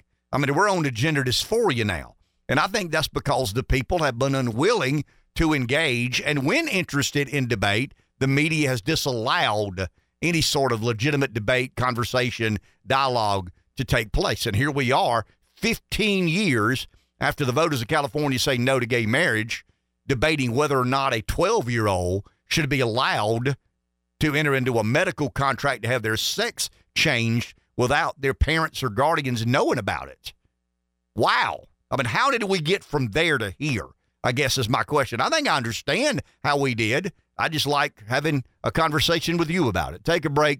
Back in just a few. 843 661 0937 is our number. Dr. Will Bolt, history chair, Francis Marion University, is here. Rocking his University of Tennessee um, t-shirt or a golf shirt. Good morning, Yeah. sir. How are you? Hey, good morning. Tennessee had some guys drafted there over the over the weekend, so it's uh yeah, we're kind of we're, we're another sign that we're back. Okay, let's not talk as much early American history today. I want to drag you down the road of modern, contemporary American politics, but but I want, to get at kind of a um a comparison between now and then. Sure, sure. So Good so stuff. if I argued that the majority of debate is dominated by these ah these modern institutions of power and authority, and the and the overwhelming majority of those are liberal in nature. Here you go, my words: institutional power centers in America. Um, and I'm talking about Wall Street. I'm Sure. talking about the media. Uh, with all due respect, I'm talking about universities, um, Hollywood. Uh, you know, s- some of the administrative agencies within or within our federal government. Has that always been a confounding point in American history? Has there's always been a debate, Dr. Bolt, about who's in control of what when it comes to disseminating message and what is to be believed and what is not? Yeah, no, it's probably something uh in in our lifetimes, so the past 50, 75 years, if you will. Uh, Joe, one of the call, the Joe from Hartsville, sort of made the point of when he called talked about the the rise of the modern uh, state, and of course, you, and he was pointing to FDR and the New Deal, and he's certainly certainly correct in that instance that things had gotten so so bad in the country that you needed all these government programs, these government bureaucracies. And prior to FDR and the New Deal in the 1920s, this is one of the areas of deregulation, uh, constant, perpetual tax cuts. And then once you get to FDR and the New Deal, the modern state is entrenched for both good or bad. And again, once it's in place, then you go, then you've got World War II, you've got the Cold War. By the time things kind of settle down, it's it's it's become a part of our lives. You cannot unravel it at this point. It is here to stay. And again, most of us, this is what we conservatives like to grumble about. It's it's only continuing to grow exponentially. And the the men and women we send to Washington, hopefully to disentangle it, are only adding to it. And so this is why Trump and the America First movement was so has been so appealing to many of us. So what do you think? Okay, it's been appealing to many of us. G- g- give me the appealing aspects for a, for a college professor to say that the Trump agenda was appealing to average Americans. I mean, that's that's not what you normally hear college professors um, saying. You know that. I mean, I'm not selling. so that's not a, a revelation to you and and in your world. But what do you think the American working class found so appealing about the um, the America First movement and the Trump agenda? Well, most of these people had been left behind, forgotten by both the Democrats and the Republicans. Nobody really cared about them. And what does it take? It takes a Manhattan real estate billionaire is the guy who kind of finds a way to cut through all of this and to speak rather plainly, rather bluntly, in a way that just resonated with many voters. Many of these individuals, right, we've seen were former Democrats, Obama Democrats, two times, and now Trump says, "Hey, I, have got your. I know what you're feeling. We're going to try and make some changes. We know you're working 40, 50 hours a week, and at the end, you you're barely making enough to make ends meet. You're not putting money aside for your kids' college funds. Uh, something needs to change." And again, this was a, a powerful message. It had kind of been, we've talked about how it had been kind of percolating, but Trump was the guy who sort of sensed uh, that the people were ripe for change. They were tired, sick and tired of the status quo, uh, just the traditional norms in Washington that uh, the same thing was happening, whether you had the Democrats or the Republicans in power. Trump came in, said he was going to upset the apple cart, and boy, did he ever. But, but when I say establishment, what do you hear? I mean, everybody has a different interpretation for the word. I mean, it's kind of a it's a mystic figure out there Yeah. somewhere, and you know what they're doing, you know who they are, and you know that they're. But what what what do you what do I- you what- hear? And I think what I think it's oftentimes establishment Republican. Okay, and that's what I sort of think of your the, the Bush families, the, the individuals who've been entrenched, these sort of generational families who've always sort of just moved along the line. For them, the devil you know is better than the devil you don't know. They just they want to hold on to their position. Politics is the power. family business. Is exactly. that fair to say? They they know they know how the system is rigged. They've got their fingers in it. They've known how to manipulate it to protect themselves, their financial is- interests. And so again, anybody who sort of says, "Hey, I want to break the wheel. I want to I want to mess things up. I want to make some changes." Naturally, they're very afraid, and so they want to hold on to their power structure. Again, this is they've they've benefited from this for many years, and they don't want to lose what they've got. So, was there anything similar to what happened in the New Deal? Excuse me, yeah, the New Deal in early American history. I mean, was there any time, any point in time in early American history where the government took a much bigger bite of the apple, and and and the public became beholden to the government? In, in a way that we probably, I mean, we live in a post Second World War, but we also live in a post New Deal world. Yeah, yeah. Did anything like that happen in early American history? Well, again, Jefferson, Thomas Jefferson, Andrew Jackson were all about curtailing limited government. And from Jefferson's presidency until the Civil War, only during the War of 1812 did you have federal taxes imposed on the American people. Ah, the good old, the good old days. So uh, from from the war, end of the War of 1812 until the start of the Civil War, the American people didn't have to worry about a federal tax collector coming to their front door. So how did we pay the bills? So, uh, customs receipts, taxes on tariffs, foreign goods. That's what essentially the government got around 90% of its money from the tariff, and the rest maybe from some land sales uh, and a couple other little sales on bank stock that it owned from time to time. But in the large, large majority, 90% uh, was from the tariff. And that's why it was such a, a- an important divisive issue because you had to have, sort of like make sure the formula worked out just right to provide enough revenue for the government to function. Because nobody at that time wanted to introduce a bill saying, uh oh, we messed up the tariff. We got to impose federal taxes on the people. That's the, the mating call of a, a lost election for sure. So, so there was nothing similar to the New Deal. That there was nothing No. remotely close to that. What have been the most? What what have been, What was the most egregious thing the government did in Jefferson's eyes, or or Jackson's eyes, for that matter? Because they were the consummate Well, yeah, Jefferson, libertarians. Jefferson and Jackson hated a national debt, and they, they spent every waking hour crunching numbers, looking at essentially of a spreadsheet, say, what can I cut? What do we not? Where is the fat that I can trim from the government? And Jefferson, Jackson, their cabinet appointees, members in Congress, uh, this is what they were doing. And again, Andrew Jackson is the only president who can say uh, there was no federal debt when he was in office. Jackson actually, there was actually a surplus while Andrew Jackson was the president. And now you had a big problem. What do we do with the extra money? And Jackson said, give it back to the states, give it back to the people. So the second, excuse me, the, the Civil War takes place. Yep. I mean, I know that's not your specialty, but you're still informed about about history. Is that when things began changing and people began looking to government post Lincoln um, to, to solve some of the issues of the world? Sure. And again, what happened is national government under Lincoln had to take on more power uh, to save the Union, as Lincoln said. Uh, Lincoln, in many ways, maybe had to violate the Constitution in order to protect it. But again, once the the main thing about the Civil War that we oftentimes forget is once the South secedes, they're out of the government. They have no voice. They don't really have a voice to the end of the 1860s, and the national government now can do whatever it wants. All of the issues were on the table in the Civil War. It's not just about slavery. Uh, the North can impose its vision for transcontinental railroads, an industrial revolution. And by the time the South gets a seat at the table, it's too late. The Industrial Revolution has begun. That is so interesting um, to me. So, so as an early American history, when you and I'm, when you teach early American history today, do you contrast that with the political moment of now? I mean, do you ever integrate the New Deal? Oh, sure. No, you- um, you always the, try and the Great links Society, so they can so, understand. So, so give me. I mean, I'm, I'm your student. Um, I paid a premium for this one-on-one lesson uh, that our listeners are also involved in. So give me how you would incorporate the the commotion of today's government juxtaposed with you know early American history. Oh, again, Andrew Jackson and Donald Trump. A lot of people don't like, but there are a lot of similarities. So, so uh, you you you've, you've discussed that with students Oh, in your sure. class. Well, that, that's how Walk you make me the- through the that. I think that would be so interesting for our listeners to hear. Well, Andrew Jackson is he had been sort of a, a senator and a representative, but again, he was an outsider. He had made his mark in the military, and Andrew Jackson was this rough guy from the frontier. Official Washington society was absolutely horrified that Andrew Jackson, this outsider, Uh, uh, official Washington society would have been what you Th- talked about it just now. The Bushes, the Cheneys, exactly. uh, the the Clintons. So who would it who would it have been in that day?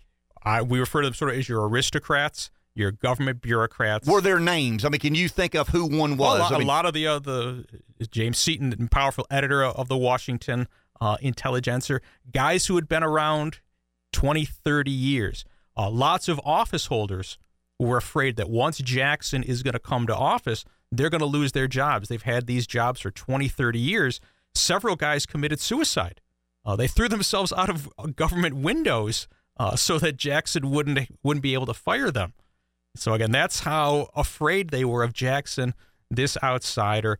And again, official polite Washington society, when Andrew Jackson and all of his supporters come to Washington, D.C., there's a great quote. One of these Washington highfalutin aristocrats uh, said that he met a man from Louisiana who was half man, half alligator. They had just never seen anything like this uh, before. And of course, the great story is Jackson is inaugurated and he decides, I'm going to open up the White House. It's the people's, it belongs to the people. So all the people come pouring in. It's kind of like that, that high school house party. They don't take their boots off, they start taking off the, the fine china, they're ripping the paintings off of the wall. And Jackson says, Oh, we've got a problem on our hands. So Jackson finally solves the problem. He takes all of the punch bowls, which had the alcohol in them, takes them outside. The people follow the alcohol, and he closes up the White House.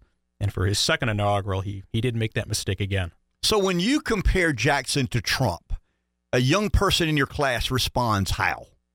Well, I think they kind of could say, well, yes, and and when, once you get to Andrew Jackson, then you start talking about how so many people hated and despised him. There was talk of impeaching Andrew Jackson. They couldn't impeach him, so eventually they censured him. And Jackson and Trump, the the other link is there's there's no middle ground. You either loved Andrew Jackson or Donald Trump, you wanted you'd charge the gates of hell for them, or you absolutely hated them and you wanted to see them go. And it's no accident the first presidential assassination attempt uh, takes place while Andrew Jackson is in office, and that's how much hate uh, he sparked amongst the American people. Who? What sort of response? Or no, let me ask you this: Who of the early American political figures gets the most unique response, or the most response, or have the most the interest of the young people? I mean, some are interesting people, and some are not very interesting. But when you teach early American history and you start talking about these figures or those figures or this person or that person, who normally gets I don't want to say the friendliest reception, but the most interesting reception. You see a lot of the, the heads nod with Jefferson. You spend, you spend a lot of time on Thomas Jefferson, and they know him of the the author of the Declaration of Independence, and they probably know about some of his extracurricular activities. How about some of the other things of Jefferson? And Jefferson, when he invited European diplomats over to the executive mansion, what we call the White House, I mean, Jefferson would greet them in his bathrobe and slippers. And of course, he would open the door himself. There wasn't a servant. And so then this was all of Jefferson's Republican simplicity. All right. So again, we're not anything that's sort of like trapped or looked like a king or anything that you have over in Europe. Uh, we're not going to have this. Jefferson, of course, doesn't give a State of the Union address. He's a terrible public speaker. He writes his messages out, hands them to a clerk, and tells the clerk to read it before Congress. Because again, that's what kings would do over in Europe. So again, just this Republican simplicity of Thomas Jefferson. Lots of people didn't really know or, or know that about him, and they, there, there's some there, there, are debates in, in, in the body politic in several states that kids are not learning American history. Know, They're not being taught sad, American yeah. history. You care to share an opinion? I don't want you to condemn or throw public education under the bus, or uh, but but you've been very candid with us here on the airways. I mean, when you take a kid from high school and you begin down the road of engaging in early American history, do you do you sense that they know uh, the backdrop of the backstory, of the foundations, or do you sense that some, maybe they're hearing this first time ever? Some some maybe have they've they've got the superstructure, if you will, and others, unfortunately, maybe are just were just an exposure, just didn't care while they were in high school. And so I say, by the time you're done with me, uh, it, it, a lot of my it's a civics lesson. You know, sure. Do the, the, the great individuals. Uh, what I oftentimes do the very first day of class is I give them sample questions that the INS uses on citizenship tests. So I say, well, hopefully you can you can answer these. If you can't answer them now, by the end of the course, you'll be able to answer them. And so, yeah, I make them good citizens. And kids are respectful of that. They get they get a kick out of that. I always say, I'm not going to deport you if you don't know these questions. But again, a lot of those questions that the INS asks that's stuff that we're going to cover. What would be a, a, question? I mean, what would be an example of a question? Oh, just functions of Congress. What are the two branches of Congress? How long do members of Congress serve for? Uh, what is the process of impeachment? Where do revenue bills have to originate? So again, a lot of these stuff we'll talk, but again, we'll talk about them in a historical context, and so why they popped up. So hey, good stuff. Well, you're, you're teaching kids the underpinning of understanding exactly. what it means to be an American. All right. So again, this they've got a little skin in the game, and hey, if they ever wind up on Jeopardy, uh, maybe they'll they'll have some U.S. history questions. Weird question, but I got to ask: Are foreign students more or less interested in American history than we would expect? No, they're they're fascinated. Yeah, they seem to.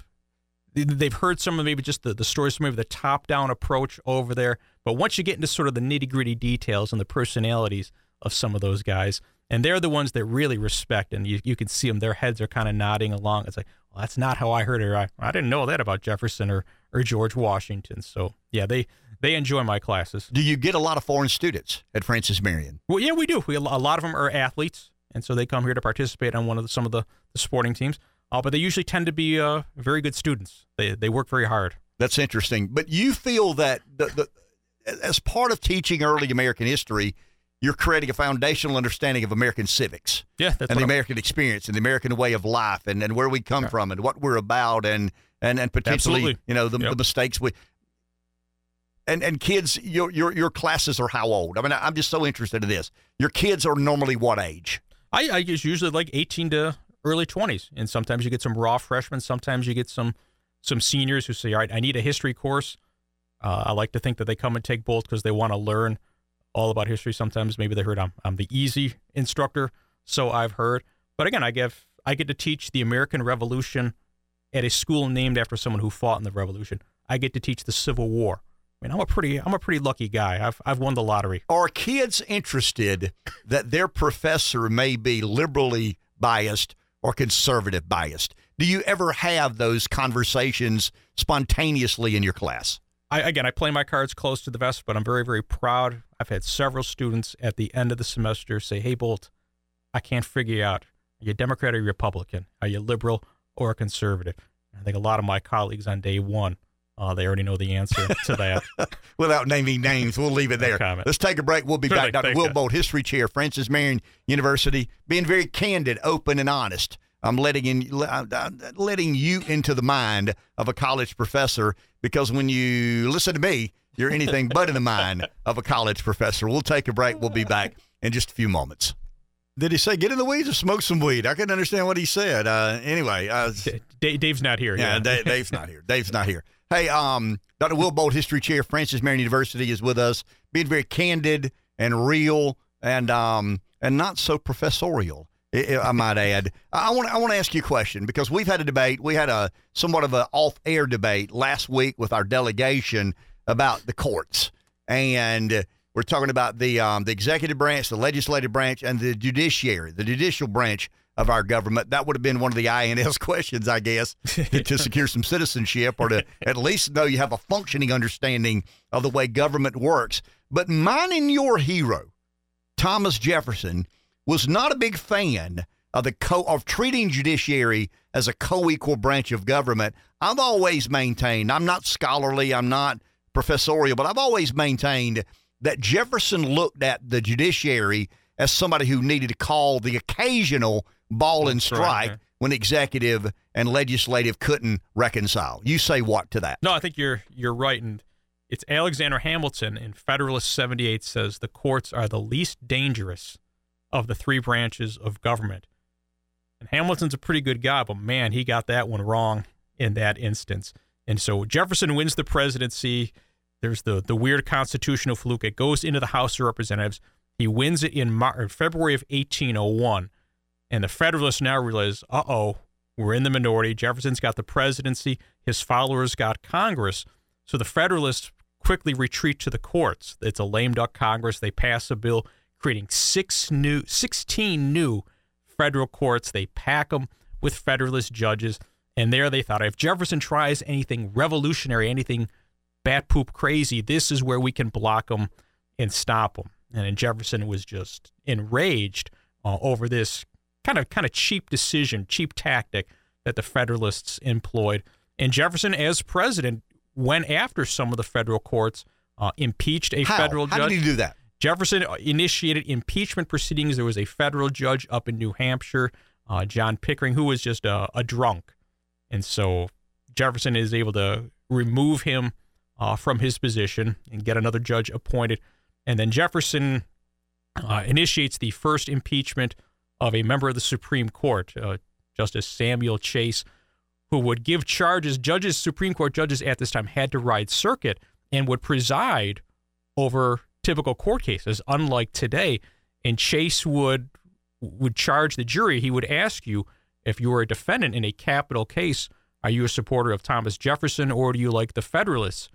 And if you said I like Thomas Jefferson, Chase the judge would tell the jury this guy's guilty as sin. Find him guilty. And so Jefferson, you, you can't do this. You're you're really stepping out of your lane. And so Jefferson initiate, initiated an impeachment proceeding. The only time a Supreme Court justice has been impeached, he was impeached in the House. Uh, but then when the trial comes into the Senate, the guy who was the manager, a guy by the name of John Randolph, Randolph becomes very, very popular. Suddenly there's talk of Randolph becoming the next president, sort of upsetting the apple cart and defeating James Madison. And Jefferson says, "This Randolph guy, you're you're too radical. Madison's my buddy." Uh, so Jefferson cuts and runs, tells some of his friends, "Let him off the hook." Uh, but Randolph had a plan to go after eventually and even get the Chief Justice, John Marshall. So when did the courts get so active? It's probably post World War II, probably the 1960s, once you have Earl Warren, Uh, Earl Warren was appointed by a Republican, Dwight Eisenhower. Uh, he was expected to be a conservative. Eisenhower missed. So at the time, Republican presidents Eisenhower, Nixon, even Ronald Reagan, some of the guys, men and women who they thought were going to be good, good conservatives, uh, turned out to be a little more liberal. But the the Warren Court issued a, just a whole bunch of very liberal uh, decisions. Mostly regard- activist decisions. Is that a fair characterization? Yes, yeah, and again, a lot of these related to law enforcement really just made it difficult for police and law enforcement to kind of to kind of do their job. So, so I want to go back to Jefferson for a second, and we'll go to the call in two seconds. Oh, sure. So, who did Jefferson want to make those sorts? When executive and legislative couldn't get along, couldn't Right. couldn't agree. What, what did Jefferson want to happen Jefferson in regards this to would be very few and far between. And Jefferson, the occasional ball and strike? exactly right, very very sparingly. Uh, Jefferson, Andrew Jackson believed that. I mean, now we have nine men and women on the Supreme Court, but at the time, uh, seven men, unelected men, serving for life, having a power that is there's no appeal. You don't get around the Supreme Court. That's that's undemocratic. And again, just too too much power. They were afraid of being concentrated, and certainly they were right. Look at where we are nowadays in America. Every question, every political question, sure, you know it's going to wind up I before mean, the I, I've argued we don't legislate, we litigate anymore. Not now as a conservative American. Uh, you know, I like it going to the Supreme Court because I feel my chances are better than not. It's going to f- come in my in my. But that's not the way to run a country. We're not running and winning elections to legislate. We're winning elections in the Senate to make sure we put our bingo candidates to, to make sure we. Court. I mean, whether we stack the court or not, we're, we're putting conservatives on the court or liberals on the court with the intent of understanding that hey, at some point in time, legislation will break down. We'll end up litigating, and you got a liberal court or a Yep. conservative court. And That's I just don't go. think that's good for the Oh, no. country. I mean, I Not think, at all. I think conservatives and liberals can't agree with that. I mean, we Yeah. don't agree on much, and I respect that, but I, I do believe that that conservatives and liberals both can agree. We're, we're probably litigating far more Oh, too much. and and we should be legislating or, or, or attempting to legislate for that matter. Let's go to the phone. Someone's there. We have Jeff from Florence. Jeff, you're live. Hey guys, how you doing? Morning, Jeff, how are you? Hey, uh, on, on the courts, and I wanted to get your take. You talked about impeaching judges, like, and and I wanted to get your take on what the founders would think of like Chief Justice Roberts' wife working for a placement agency that made she made ten million dollars, um, recommending and stacking law firms in front of the Supreme Court with personnel. Um, Clarence Thomas, he's got a billionaire benefactor who owns his mother's house and paid for him to go on lavish trips all around the world for the last 20 years. Uh, what would they think about Kavanaugh nine days after he becomes, not Kavanaugh, uh, Alito uh, or, or Gorsuch, um, selling a house to one of the largest law firms in the country um, and making you know half a million dollars off of uh, somebody who's in front of the Supreme Court regularly. What would what should the founding what would the founding fathers say, and what do you think we should do about these entanglements? Thank you, Jeff. Good I- question. That's a very valid question. I'll let you have at it, Bolton, and I'll I'll follow. I, I think they would say it, it, it is a black eye, but the founding fathers, it is a very, very high bar for impeachment. And I, I would imagine they would probably say this doesn't look good. But again, is it high crime? Is it is it treason? I, I, I would probably say that it, it, it wouldn't warrant. And and again, you've mentioned some rather conservative justices right now. Uh, Abe Fortas, a liberal line in the 1960s, uh, kind of had the same issue as well, and there was talk of impeaching him. Uh, Justice Fortas eventually simply resigned his seat uh, on the Supreme Court when there was ethics questions swirling around him. I don't think it's going to get to any of that with the the current guys, and we, we can't talk bad about the Chief Justice. John Roberts is is born uh, in the great city of Buffalo, New York, so it's got some redeeming things about so, him. so some favoritism there. I mean, I, I'll say this.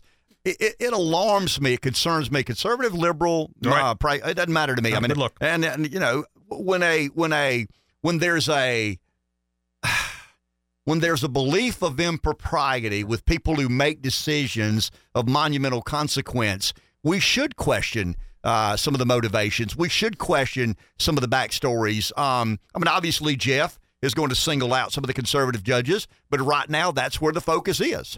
That's where the focus should be. I won. I mean, you know, I'm a conservative in, in, the, in the typical sense. I mean, I, I guess if I've got to be a liberal or conservative, and it's a binary choice now, one party uh, says conservative and the other party says liberal. I don't know what the hell I am, but I guess in, in the bin- in the world of that binary choice, I am a uh, defined as conservative. But but I am bothered yeah. that that nine people have the sort of ability and influence to shape America's political discourse, and you really don't have recourse in holding them accountable. You are stuck. I mean, that, Right. that, that's that's my problem, and um, not a big fan of Roberts. More of a fan of Alito. Um, but if the shoe fits, wear it.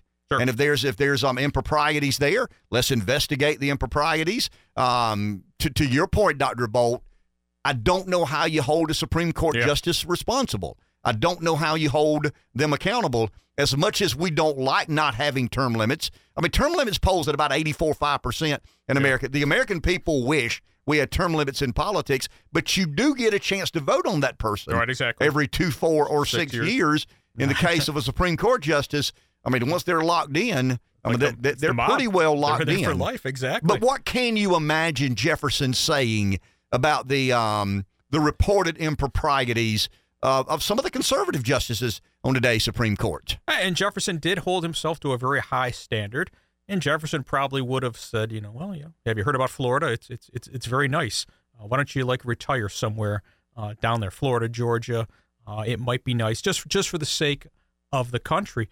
But again, Jefferson, short of impeachment, and then this when Jefferson went after some of these judges, I mean, Jefferson said, "Well, we got to get rid of this guy." But is being a drunk on the bench is that, that that's a very very low bar but again jefferson's hand was forced in the end just because the guy was making a mockery and jefferson politely tried to get him to step down to step aside and the guy wouldn't and he had no other alter jefferson had the majority and he had a lot of people support behind him he could do whatever he wanted biden doesn't have that luxury As the role of judiciary has evolved, should the rules that govern judiciary have evolved accordingly? In other words, Right, there was a day the Supreme Court didn't make that many big decisions. Exactly. They made some, but it seems like that they're making two or three every year now Sure, that have monumental impact in American culture, society, the economy, and politics. So, so, so, are we lagging? In other words, we have entrusted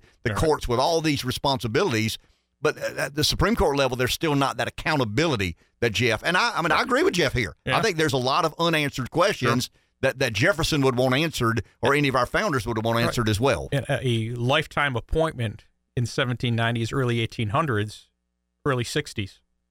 Now you get appointed on the court in your early 60s. You're there to your to your 80s. Yeah. So I mean, certainly that is not that wasn't on Jefferson's radar. Just the the life expectancy. I mean, Clarence Thomas was appointed in his early 40s uh, and could wind up serving 40 years, 50 years uh, on the bench if he chooses to, if he's if he remains in good health. I, I'm with Jeff. I mean, uh, obviously, Jeff highlights the, the issues of the conservative justices, and I There's respect problems that. now, right. But I mean, it is what it is. I mean, you right, know, you there's these uh, swirling Sure. allegations I mean, around let, them. us be honest, and they don't seem to be unfounded. I mean, they seem to be credible allegations being made. I've just never been a fan of someone being appointed and not being held, but so accountable for the balance there's of their no, like, career. I mean, that's post tenure review or anything. Yeah. you're, you're there, you're it, you can do pretty much whatever you want, short of then Congress Yeah. impeaching. And you know nowadays, well, there's no way they're going to get two thirds vote to get me off there. I am set for life. A good gig. It, could be a reason to explore better ways to hold Supreme Right. Court justices accountable. I mean, that could be. I mean, I don't want to say any good can come out of this because, once again, I don't care if it's a conservative judge, liberal judge. I mean, if some of the reporting is true and, and investigated and found to be true, I think there should be some penalty or punishment. Now, I don't believe everything the media says, but, No, but no, you you can't discount it Take as it with a grain of salt, but it's But but you got to at least explore whether it's there's uh, there's accurate seems or to not. be some some smoke with this fire. Yeah, if there, there does will. seem to be a good deal of smoke with a couple of um not of these look. fires. Not not a good look at all. Let's take a call and then we'll Sure. um we'll let Dr. Bolt get back to his um his um other important duties. This is Chad calling from Florence. Chad, you're on. Hey, good morning, gentlemen. I just wanted to respond to um, to Jeff's comment, um, and this is a typical liberal tactic. They'll take a little bit of information that may have an iota of truth, um, you know, and and turn a molehill into a mountain, so to speak. They'll run away with it. Uh, Judge Gorsuch owned a fifth of the stake in this property that was sold to a law firm. Um, the head of that law firm was actually interviewed and said, I've never met Judge Gorsuch. I've never had a case tried in front of Judge Gorsuch, nor has my firm. But yet the media will take the, the liberal media, at least I'll say, will take a small bit of information and turn it into this huge story. Yet they completely turn a blind eye to, let's take, for example, um, the Biden administration, or more importantly, uh, the Pelosi's involvement in pretty shady stock tradings and, and dealings of that sort. Um, but yet they'll focus on this, which seems to be a very legitimate sale. Judge Gorsuch just owned a portion of the property. He didn't have any real part in the sale of it, and just so happens that a law firm bought it. I mean, is it coincidence? I think so. Um, transactions like this happen in the private sector all the time.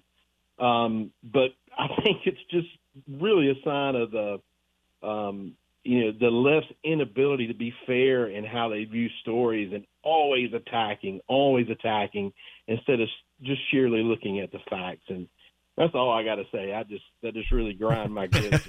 Thank you, Well Chad. said. Well, I mean, I mean, obviously Jeff calls in to talk about the issues of the American political right. I love having these debates. I mean, I think it's the only way we get to a better place. That's what the founders is to- wanted. uh, Absolutely. Put some of this um let's air our dirty laundry equally, right? I mean, I've got it, you've got it, politicians have it, the business world has it. Um, let's air the du- dirty laundry with equal proportion and representation. Thank you, Dr. Bolt. Thanks, guys. We'll take a break. We'll be back in just a few moments. 843 661 0937 is our number. A Couple of callers on the phone. Let's go there.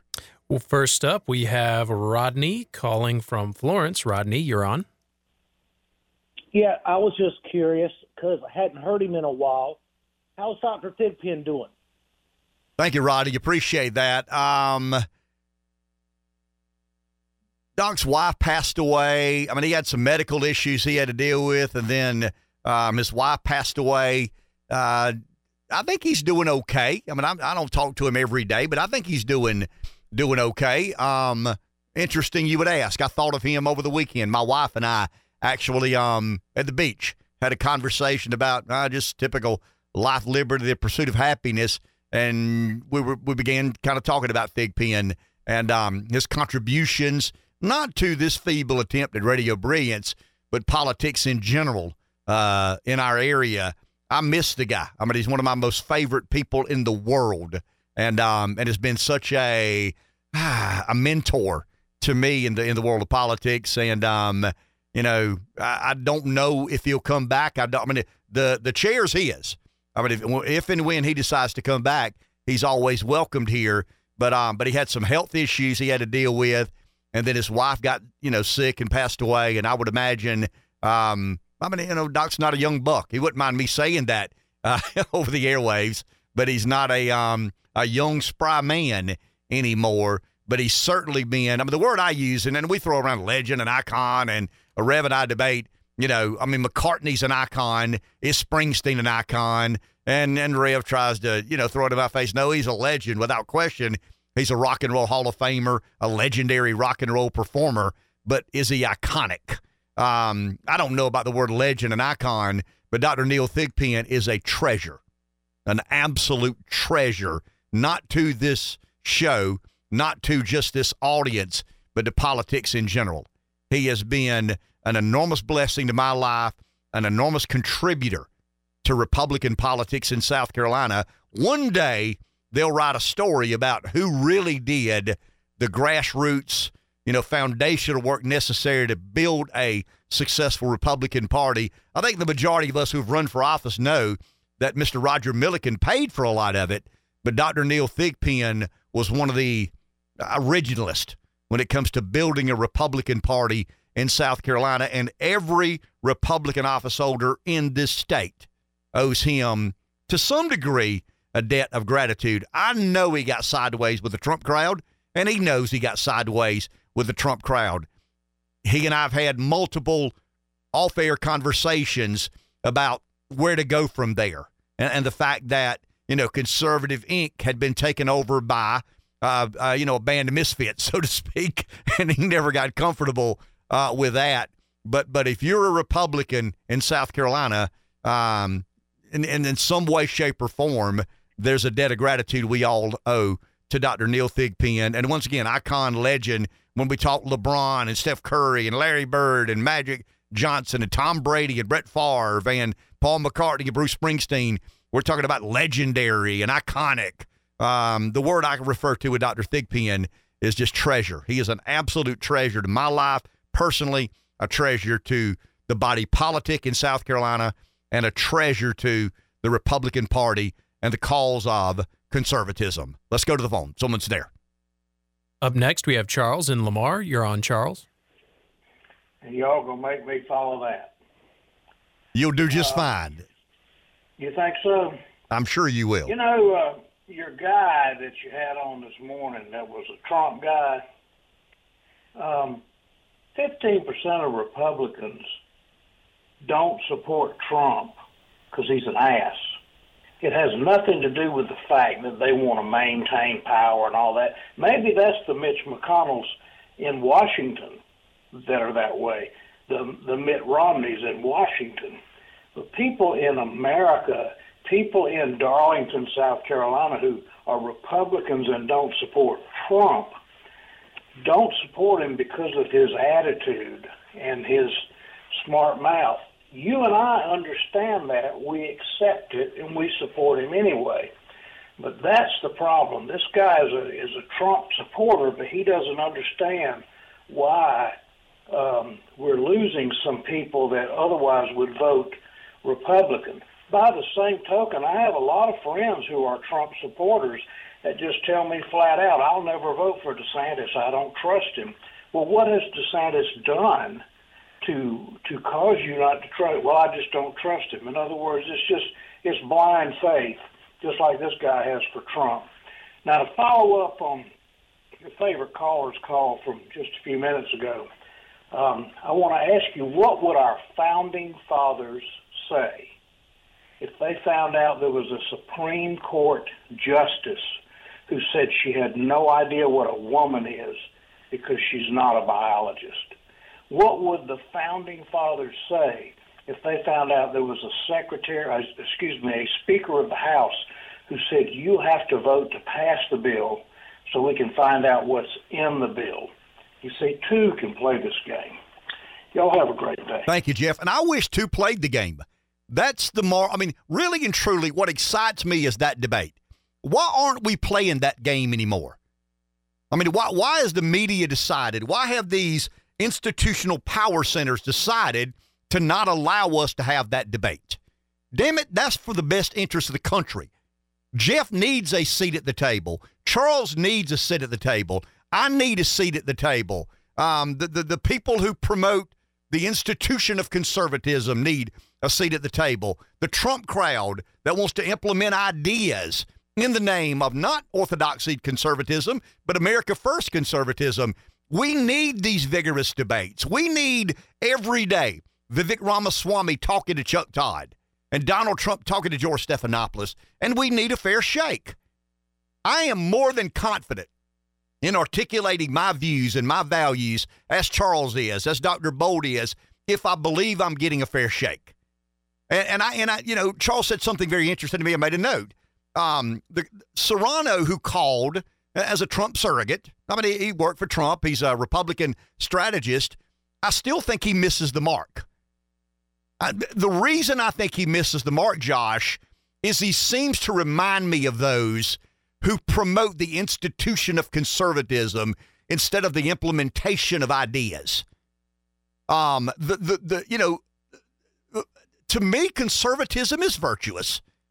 I mean, it, it's it's to be honored, it's to be respected, it's to be revered. It's a it's a concept, it's a notion, it's an idea of how to effectively govern a big, complicated nation. But but it's not an institution that that, that, that doesn't deserve to be criticized and questioned and second guessed. Um, I mean, I'm a little bit like Tucker. I apologize for how long I was blindly loyal to neoconservatism because William Buckley and George Will and Atlas Shrugged and some of these, uh, well, Ayn Rand wasn't, wasn't then that ill, but you see where I'm headed. And, and I, you know, I think we've always got to debate and question and, and consider um, you know, Charles's ideas and my ideas and Larry's ideas and Dave's ideas and, and Josh's ideas and, of course, Jeff's ideas need to be included. But the reason we're not getting anywhere, the reason, one of the primary reasons America's in decline today, and I think it's in precipitous decline, one of the main reasons, I mean, obviously not being able to curtail or constrain our spending. I mean, debt will lead to failure. Eventually, our debt will be our demise. But aside of that, we're not having these debates. We're not having discussions about things that matter tremendously. If I come on the radio and say that I'm not in favor of a 12 year old being allowed to enter into a medical contract without parental consent, then I'm not showing compassion and tolerance. No, to me, I'm showing a degree of common sense that is woefully lacking in our political discourse. So, so, so when Charles says two can play this game, it's the only shot we've got. I mean, if we don't let two play the game, we're done. I mean, we may be done anyway because of our debt.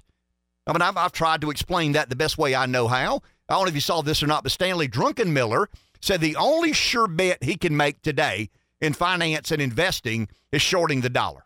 I mean, Druckenmiller is one of these legendary investing gurus, and he says, you know, there are a lot of things I'm not certain of. I don't know if if tech is this, and I don't know if if um if uh you know transportation is this, or I don't know if um if uh you know AI is this. I mean, there are a lot of things I don't know, but I do know we're going to see a precipitous decline in the dominance of the dollar.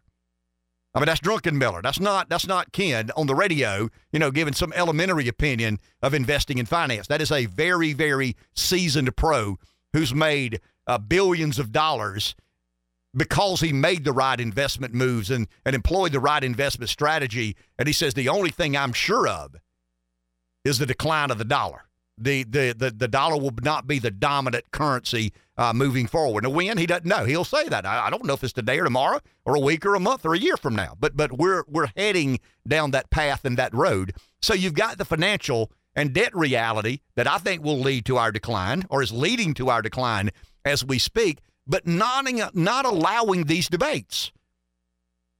It excites me when I hear Vivek Ramaswamy challenge Chuck Todd and, and kind of sort of put him in his place. I mean, if you're a reasonable guy, not not politically biased, not not motivated or paid by somebody to say something that is fundamentally dishonest, you, you got to kind of give Ramaswamy the credit. I mean, he mopped the floor with Chuck Todd. Chuck Todd said there's there's a body of science out there that shows that gender is, uh, you know, gender's a spectrum. No, that there is no science that says that. And Ramaswamy said there's no science that says that. Now, now Chuck Todd intentionally misled, and then Chuck's a smart guy. I mean, you don't end up hosting Meet the Press by being a moron. Todd says basically, hey, we're not talking about sex. We're not talking about chromosomals uh, or chromosome. We're talking about gender because gender can be influenced by societal conformity or not. And, and those are the, the debates we need. Th- those are the questions that politicians should be forced to ask and corporate executives. The, the corporate, the CEO of, give me a company, the CEO of Pepsi Cola. I mean, I'll pick up on uh, one of our sponsors, one of the better sponsors we've ever had on this feeble attempt to radio brilliance is Pepsi Cola. I mean, they jumped on board early. I love dealing with the people at Pepsi of Florence. But what if the CEO at Pepsi was asked to give his opinion on whether or not a kid should be allowed to enter into a medical contract at the age of 12 without parental consent? Would the CEO of Pepsi denounce that? You wonder. You really and truly do because the media is convinced, and these institutional um, power centers have convinced us that if we say something against that, then it's not compassionate nor tolerant. No, somebody needs to speak against human depravity. Somebody needs to speak against evil. Somebody needs to speak against concoctions from hell. It doesn't have to be somebody spiritually motivated. I mean, I would be spiritually motivated in that regard because I see gender dysphoria as the work of the devil. I'm not some spiritual superhero, but when I look at gender dysphoria, I see the devil. I see evil. I see human depravity. But but I'm told by the media and these once again institutional power centers that the only reason I oppose it is because I'm not compassionate nor, nor tolerant. Well, I'm not going to be compassionate of evil. I'm not going to be tolerant of of evil. And that's I mean Jordan Peterson does about as good a job as anybody of explaining that argument uh, that you can hear. So I'd encourage you to go um, listen to Peterson when he tries to explain his take on, you know, um, minor children and gender mutilation. I mean, I mean, really, is that the country we want to live in? Do we? Do you want to live in a country that celebrates the gender mutilation of a minor child? I mean, that, that, it's bizarre to me. How do we get there? But let's have that debate. If someone believes that America is better by allowing a minor child to have their gender mutilated by a medical professional without a parent or guardian know about it, then damn it, let them say it. Let them go on the record and say, yes, I'm in support of that. Every Democrat in Washington voted last week or the week before to allow men to compete against women in sporting events. How many news people have asked that question of a Democrat in Washington? How many Democrats have appeared on uh, on on media shows and print media, digital media, Twitter, Facebook, ABC, CBS, NBC, New York? How many Democrats have been asked? So you're cool with men competing against women in organized sports? You don't hear that question asked. Well, I mean, if you don't hear that question asked, then you don't have to defend some of the insanity that, that, that is promulgated in the American political system. Let's go to the phone. Someone's there. All right. We have David calling from the Pee Dee. David, you're live. Hey, good morning. Hey, uh, Chuck Todd is a sly guy. So, um, you know, Ramaswamy, he used that term work, faith, family, patriotism. I'll give Jefferson credit. Thomas Jefferson. That word faith, to me, let's look at from a political term, he's a creator. It doesn't mean that we just evolved from a swamp or AI or whatever these people do today, Ken. And I was thinking about you, you witnessed that interview uh, on ABC. You remember the, at Temple University, I call it the female carrot top. You remember seeing that? There was a girl there that they interviewed. I do that said she would she just she don't like Biden, but she don't want to vote for Trump. And then they said, you know, she's 21 years old, but this is a second time voter. And I was thinking, okay, well maybe she was 18 back in 2020. And if you look at Pennsylvania, I'm gonna focus on Pennsylvania. Man, are they the ballot harvester's delight? I, I mean, I watched this thing. I, I would give Martha a, a Pulitzer Prize or something or Emmy she she exposed. They went to a senior center. How easy is it to ballot harvest in a senior center? They were on a college campus. How easy is it to to ballot harvest there? And they had another segment. They were just walking up to people on their, their porch because they live in these row houses. And that's what these people in Pennsylvania are used to living in is row houses. Uh, so just these densely populated areas – it's unbelievable how easy it is to ballot harvest. And I was going to ask you, did you have a chance to watch this Randi Weingarten, that teachers union lady, last week? I did. Uh, you did. Mm-hmm. Okay. Now, this is another thing about that is that here you got somebody defending all this COVID policy, and then where did the COVID money go to? It went to a lot of state pensions up north. And then did you know that BlackRock manages a lot of these ten- I mean, teachers' pensions. So there goes your little cathedral right there. Have a good day. Thank you, David. Appreciate it. Guys, there's this pyramid. Uh, envision a pyramid. You know what a pyramid looks like. Um, and at the point of the pyramid, I mean, that's the epicenter of power. I mean, for, for argument's sake, let's just imagine that pyramid.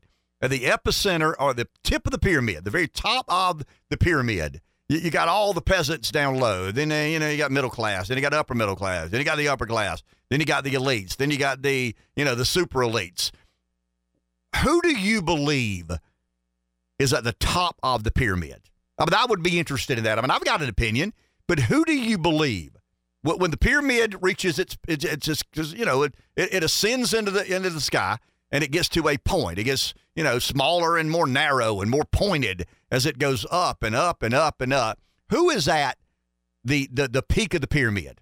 I mean, who do you think? Who does Jeff think? Who does Charles think? Who does Larry think? Who does uh, Josh think? Who do I think? Let's have that discussion. Maybe not um, today. We're going to run out of time here, but I'd love to hear uh, kind of an answer and why. Um, is it Vanguard? Is it BlackRock? Is it Elon Musk? Is it Bill Clinton? Is it Jeffrey Epstein? Is it you know, is it Rush Limbaugh? Is it Tucker Carlson? Um, when when we work our way, once again, the bottom of the pyramid is the peasants. I mean, they don't have any say. They're along for the ride. They're the best way they know how. And then you get to the uh, kind of the lower middle class, upper middle class, middle class, excuse me, middle class, upper middle class, a little bit elite, kind of elite, absolute elite, super elite, uh, borderline oligarch. Um, you know, some of the political class are intertwined. I mean, the political class is the peasants, but when you get to the upper middle class, you find a politico or two. When you get to the elites, you find a lot of politicos. When you get to the super elites, you find even more politicos, donor class. At the at the top of that pyramid is whom? I'm asking. I mean, I don't know. At the top of that pyramid, who do you think reigns supreme? 843 661 0937. Take a break back in just a few moments. 843 661 0937. Our number, someone's on the phone. Let's go there. We have Troy calling from Kentucky. Troy, you're live. Hey, good morning, Ken. Uh, first thing I wanted to say is uh, Josh is really doing a good job, and uh, I think he's got things down pat, and he's he's just doing a real good job. Um, I also wanted to touch on something you had said before the break about uh, you know the top of the pyramid, and in my opinion, I would say the top of the pyramid is probably consisted of big pharma, big tech, um, you know, big Wall Street companies, you know, companies like Vanguard, BlackRock, but also I would even throw in uh, the establishment of both parties, but more so the GOP, because they seem to have more of a a notion of how things should be done, and you know, just kind of stuck to the old ways. Uh, that that's just my two cents. I mean, you, you may disagree with me. No, thank you, Troy. You appreciate that. I think power in the Republican Party has been institutionalized. I mean, that, that's kind of a weird way to look at it. Thank you, Troy. You appreciate it. But I think that's just kind of a weird way um, to look at it the institutionalization of power and influence. Um, you know, I don't know. I mean, I'm thinking about a single person. I mean, who, what, what single person stands out to me? Um, top of the pyramid, the pinnacle of the pyramid. Um, I mean, if, I'm, I'm, thinking about the peasants, and I use that word uh, a little bit loosely. But if, if, you know, at the bottom of the pyramid are those who don't have any power, don't have any influence, don't have any sway, uh, they, they kind of live their lives the best way they know how. Um, I'm thinking about, you know, just, just, I mean, I don't want to say the American working class because the American working class together has power. I think they've proven that by electing Trump uh, one time and getting 75 million votes um, the second time, but they certainly aren't at the pinnacle. You, you, know, you got the middle class, the working class, kind of caught in the middle of all that muck. Um, but I'm thinking about geographically. It, it would be hard, Troy, for me to say this person is the closest thing the world has to a king as anybody. But but I think about a place. Uh, if if the if the peak of the pyramid is a place, to me it's Davos. I mean that's where big pharma gets together with big finance, and big finance gets together with big healthcare, and big healthcare gets together with big government. You've got Larry Fink eating lunch with Jamie Dimon, eating lunch with you know the director of the World Health Organization, eating lunch with the world. I mean, excuse me, the the head of the CDC or the you know the IRS. I mean, all of those um, technocrats and um, I mean, the American oligarch. I love to say that the American oligarch. People look at me. We don't have oligarchs. I said, of course we do. We don't call them oligarchs, but we certainly have oligarchs in America. Um, Larry Fink and BlackRock are oligarchs. You know, Vanguard is an oligarch. Jamie Dimon and J.P. Morgan are oligarchs. They have the ability to influence government in ways that very few people ever have in human history. And when you're not influencing the government of Guam or the government of Sudan, you're influencing the most powerful government the world has ever known. That that is an enormous, um, you know, that that's enormous value. I mean, it, it brings enormous value and sway to the conversation. But but it, as it relates to the political establishment, I can't speak to Democrats because I've never spent a lot of time in the Democrat Party. I mean, I, for 20 years, roughly 20 years, I was a Republican office holder so I could speak and um and in fairly accurate terms about the the way the Republican Party worked and the things I liked about it, the things I didn't like about it, things they liked about me, the things they didn't like about me.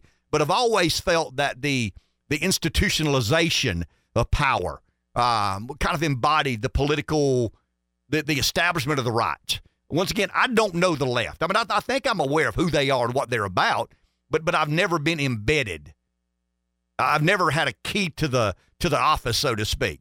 With the Republican Party, there was a day in my life I kind of sort of had a key to the office. They didn't care much for me having a key to the office, but it couldn't stop me from having a key to the office. But in that office, I saw an effort to once again institutionalize power and authority and control. And I mean, it, it bothered me to the nth degree. I remember the first day being allowed to go in the room, the hypothetical room that is the institutionalization of power. I remember how icky I felt. I don't want to be here. I mean, this isn't made for me. I mean, I'm not made for this, and this is not made for me. Um, that the institutionalization part of it was something that I just found, ah, I, I don't want to be here. I don't want any part of this. Um, you got to say this and say that, whether it's true or not, whether you believe it or not. But on the other day of saying something that you may not believe and may not be true, there's a hell of a payday. I just remember saying, I'd rather be broke. I'd rather I'd rather fight the good fight and and manage my financial affairs the best way I know how than say things I don't believe, say things I know not to be true. And once again, that's part of the institutionalization of the power structure. Let's go to the phone. Jeff from Florence has called back. Jeff, you're live. Hey, Ken. um, I really was interested in uh, Dr. Bolton's opinion on that, and I wasn't trying to get a gotcha. I know they're equally on the take on the Supreme Court. Well, not right now. They um, aren't. I mean, most of the smoke is um is, is around the um the conservative justices, but we've got a conservative court. Yeah, um, it, it, it's you know I, I wasn't uh, you know I, I, it was an honest uh, question. Sure. Um, not to try and get you. Um, but I did your your conversation about who rules the world in the pyramid. Um, I, I think you should do a whole show on that. And I'll, I'll put forward this: we talk about tech companies, we talk about pharmaceuticals, but oil has ruled the world since the um, Industrial Revolution. And when I say oil has ruled the world, I mean the Saudi the the House of Saud, Saudi Arabia. I mean the the Standard Oils, the Rockefellers. Uh, they're all. I mean, you don't have to look far to see that they're all in cahoots. Every national oil company, from China to Venezuela to you know, all the uh, Middle Eastern oil companies to Royal Dutch Shell. Um, that's who, if you want to look and start your investigation, that's where you should look. And and they rule almost every aspect globally of the of the world. Um, I read an interesting thing the other day. The industrialized world, as we know it, it has existed, but the third world countries that are coming up and now starting to use oil, that's that's the emerging market for them, and they'll control those countries and and the the the history and the path forward for all of those countries that are developing. I don't disagree. Thank yeah. you, Jeff. Appreciate it. And I and I wrote down. I mean, I, you know, Larry Fink, Jamie Dimon, um, Saudi Prince, soy, Saudi oil minister. I mean, those were two, whoever they are. I mean, I don't know who the Saudi prince is. I don't know who the, the Saudi oil minister is. But obviously, as Jeff said, they have enormous influence and sway. Um, I mean, looking back, no question about it. Looking forward, I don't know. I mean, I don't know where we are in relation to um, dependency on fossil fuel. No doubt, some of the emerging markets are not going to be equipped to innovate at the at the rate some of the uh, you know developed countries have, and they'll be still very, very, very, very, very dependent on um on carbon emitting fossil fuels to power that emerging economy or growing economy. So yeah, I mean I, am with Jeff. There there is no doubt that in that club include the Saudi prince and the Saudi oil minister, uh, the CEO of Exxon, the CEO of Shell, the CEO of BP. Um, you know, once again, I don't know who it is, but I know where it is. It's Davos. And and I and you know I'm thinking about what what liberals and conservatives can agree on. And I think we can agree disproportional power. I mean, it's not a newfound phenomenon. I mean, it's not like, hey, all of a sudden we woke up and 100 people, you know, dictate the terms and conditions of which, you know, billions live their lives under. I mean, I think that's always been there. Um, are they are they more in your face than they've ever been? Um, I've seen two. I'm watching Fox News this morning. Fox bores me to death with no Tucker, but I'm watching it. So so Fox is on both televisions, in Josh's studio and my studio. Um, Fox is on the tube. I've not heard anything interesting said, not seen anything interested reporting, but I've seen about three BlackRock ads this morning. So so if conservatives are suspicious that there's this um that there's this um uh, promoting of the institution of power and authority, and BlackRock is at the pinnacle of that, then it, what is BlackRock's motivation? What what is Vanguard's motivation? What is the motivation of the Saudi prince and oil minister? I mean, it's it's power and money, right? I mean, it's greed. It's um, I mean, it's the Gordon Gekko line of the original Wall Street: greed is good. I mean, they, they kind of subscribe to that notion. I understand that they have these uh, social scores and they want to give back and be philanthropic. I mean, I understand all that. I mean, that there's a game they play and in how their company is perceived. Uh, that there's a game the Saudis play in, in how they control or not the oil markets. But um, that would be an interesting show. It would be a complicated show. It would be a very disagreeable show. But I think it would be a consequential show. Who runs the world? I mean, is it 100 people? Is it 1,000 people? Is it 10,000 people? Is it 100,000 people? Is it 16 governments and 32 businesses? Is it 32 governments and 16 businesses? I mean, who makes the spokes? I mean, who makes the gears turn in the global economy? Who makes the laws and who makes the rules and the regulations?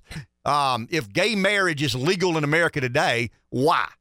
I mean, if in 2008 the voters of California, the fairly liberal voters of California, voted down same sex marriage, who got to work? I mean, who got to work and turned the screws and figured out a way? Uh, I mean, Obama was the perfect messenger, right? I mean, no question about it. A, um, a five star liberal who was unbelievably articulate as an orator, um, a transformational, a generational sort of political figure. But but who worked behind the scenes to get that um, from Prop 8 passing in California, denying two men the right to marry, and the courts get involved, but because nothing is ever as it appears. I mean, there's always an underlying story. I mean, I'm talking about conservative ink or liberal ink, uh, the Democrat Party or or the Republican Party, and that's the conspiracy I think a lot of people are rallying around. People on the left believe that the game is rigged. Bernie Sanders was a kind of an example of why, uh, how they express their frustration. I mean, he's a he's a socialist. You know, he wants to level the playing field. He wants to use government to to basically um, equalize society in some way, shape, or form. Trump was just um, c- kind of a rebellious Republican.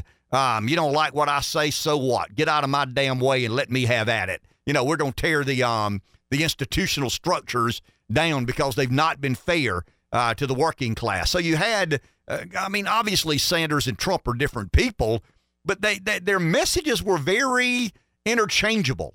I mean, they said some of the same things. Um, you know, the game is rigged. The, the the wealthy are in control. The influential are in control. Nobody denies that. Nobody's naive to that. Well, I mean, there's probably some young people that are pretty naive to that. But um, but but if you had a room full of Trump voters and a room full of Sanders voters, and you asked that question, hey, there's this pyramid, and at the top of the pyramid is the most powerful people, the ones that make all the rules that the Sanders voter has to live under the Trump voter has to live under. Who do you think's in that room? I mean, if there's a room somewhere, if, there, if there's a banquet room somewhere that holds a thousand people, who are those thousand people? I mean, I'm talking about government agencies. I'm talking about corporations. I'm talking about um, international monetary. You see where I'm headed? Some of the folks that um that construct the global financial markets. I mean, there, there's a big story there. Uh, once again, Stanley Druckenmiller, one of the legendary investors in America, says that um, the only bet he's sure of today is shorting the dollar. I mean, he talks about AI and technology and, and oil and green energy. And he says, you know, a lot of those things we treat as normal, but, but we can't find a reason. Druckenmiller says, I can't find a reason to be long dollar. I can find a reason to be long oil, short oil, I can rationalize, you know, long green energy, short green energy. I mean, there are complexities there that, that we don't know the, the answers to. But but how do you say, man, I'm bullish on the dollar? I mean, the government's really got their feces consolidated and they've got us in a, in a, in a positive heading direction. I mean, nobody can honestly say, Jeff can't say that. I can't say that. Charles can't say that. No caller to this show can say, hey, it looks like better days ahead for the dollar. But some of these other, I mean, they're very complex issues, very complicated matters that require serious conversation. But the conversation is being dominated by people who have bought the right to give their opinion and not allow you to give to give yours. And a lot of that is constructed, I think personally, at the the many, many, many meetings they have in Davos. 843 661 0937. Take a break. We'll be back in just a few. I was thinking about power and influence. I mean, I, imagine. I mean, I'd grown up in a in a small town, no stoplight, build truck beds for a living. I had a black suit to wear to church, a blue suit to wear to funerals, and the next thing you know, I get in, I get in the middle of the muck, and I'm talking about the institutionalized power, and I'm trying to better understand it. I mean, I know much more about it today than I did when I was actually in the throes of being an elected official. But but I, I was thinking about. I don't know why I thought of this during the break, but uh, Mark Twain famously said. I mean, Mark Twain famously said a lot of things. But but one thing he said because I was thinking about clothes so for some stupid reason about Davos and uh, I was thinking about I wonder how many Italian custom made suits there are in Davos. Wonder how many stu- wonder how many of those um the Davos man and woman. Wonder how many of those people uh, basically shop off the rack, so to speak. And Mark Twain once said, "Clothes make the man. Naked people have little or no influence on society." I don't know why that's just always stuck with me about you know dressing for power, dressing uh, for success. And Mark Twain, I mean, famously said a lot of things, but, when he said clothes make the man, I guess somebody said why. He said because how many times have you seen naked people have you know influence on society? So um, yeah, we, we may try to go down that road, but I'll but I'll need your help. I mean, if we're going to dedicate a show to you know this pyramid and at the pinnacle of the pyramid, Josh, I'll ask you as a 25 year um, uh, anti-vaxer. Uh, I say that with some uh, term of endearment, but when I when I ask you, Josh, who do you think runs the world? I mean, y- your initial response is what? It's a complicated question, but right off the bat, I'd have to say corporations. Okay, you're talking about BlackRock, Vanguard, Exxon, um, Elon Musk. Maybe. I mean, I definitely think Jeff was hitting on a point talking about oil. Without question. There, there's no doubt about it. I mean, oil has been the prevailing force. I mean, it really and truly has. When you look at uh, innovation, uh, human advancement, I mean, it, it's it's a pretty straight line until you get to the ability to refine oil into petroleum.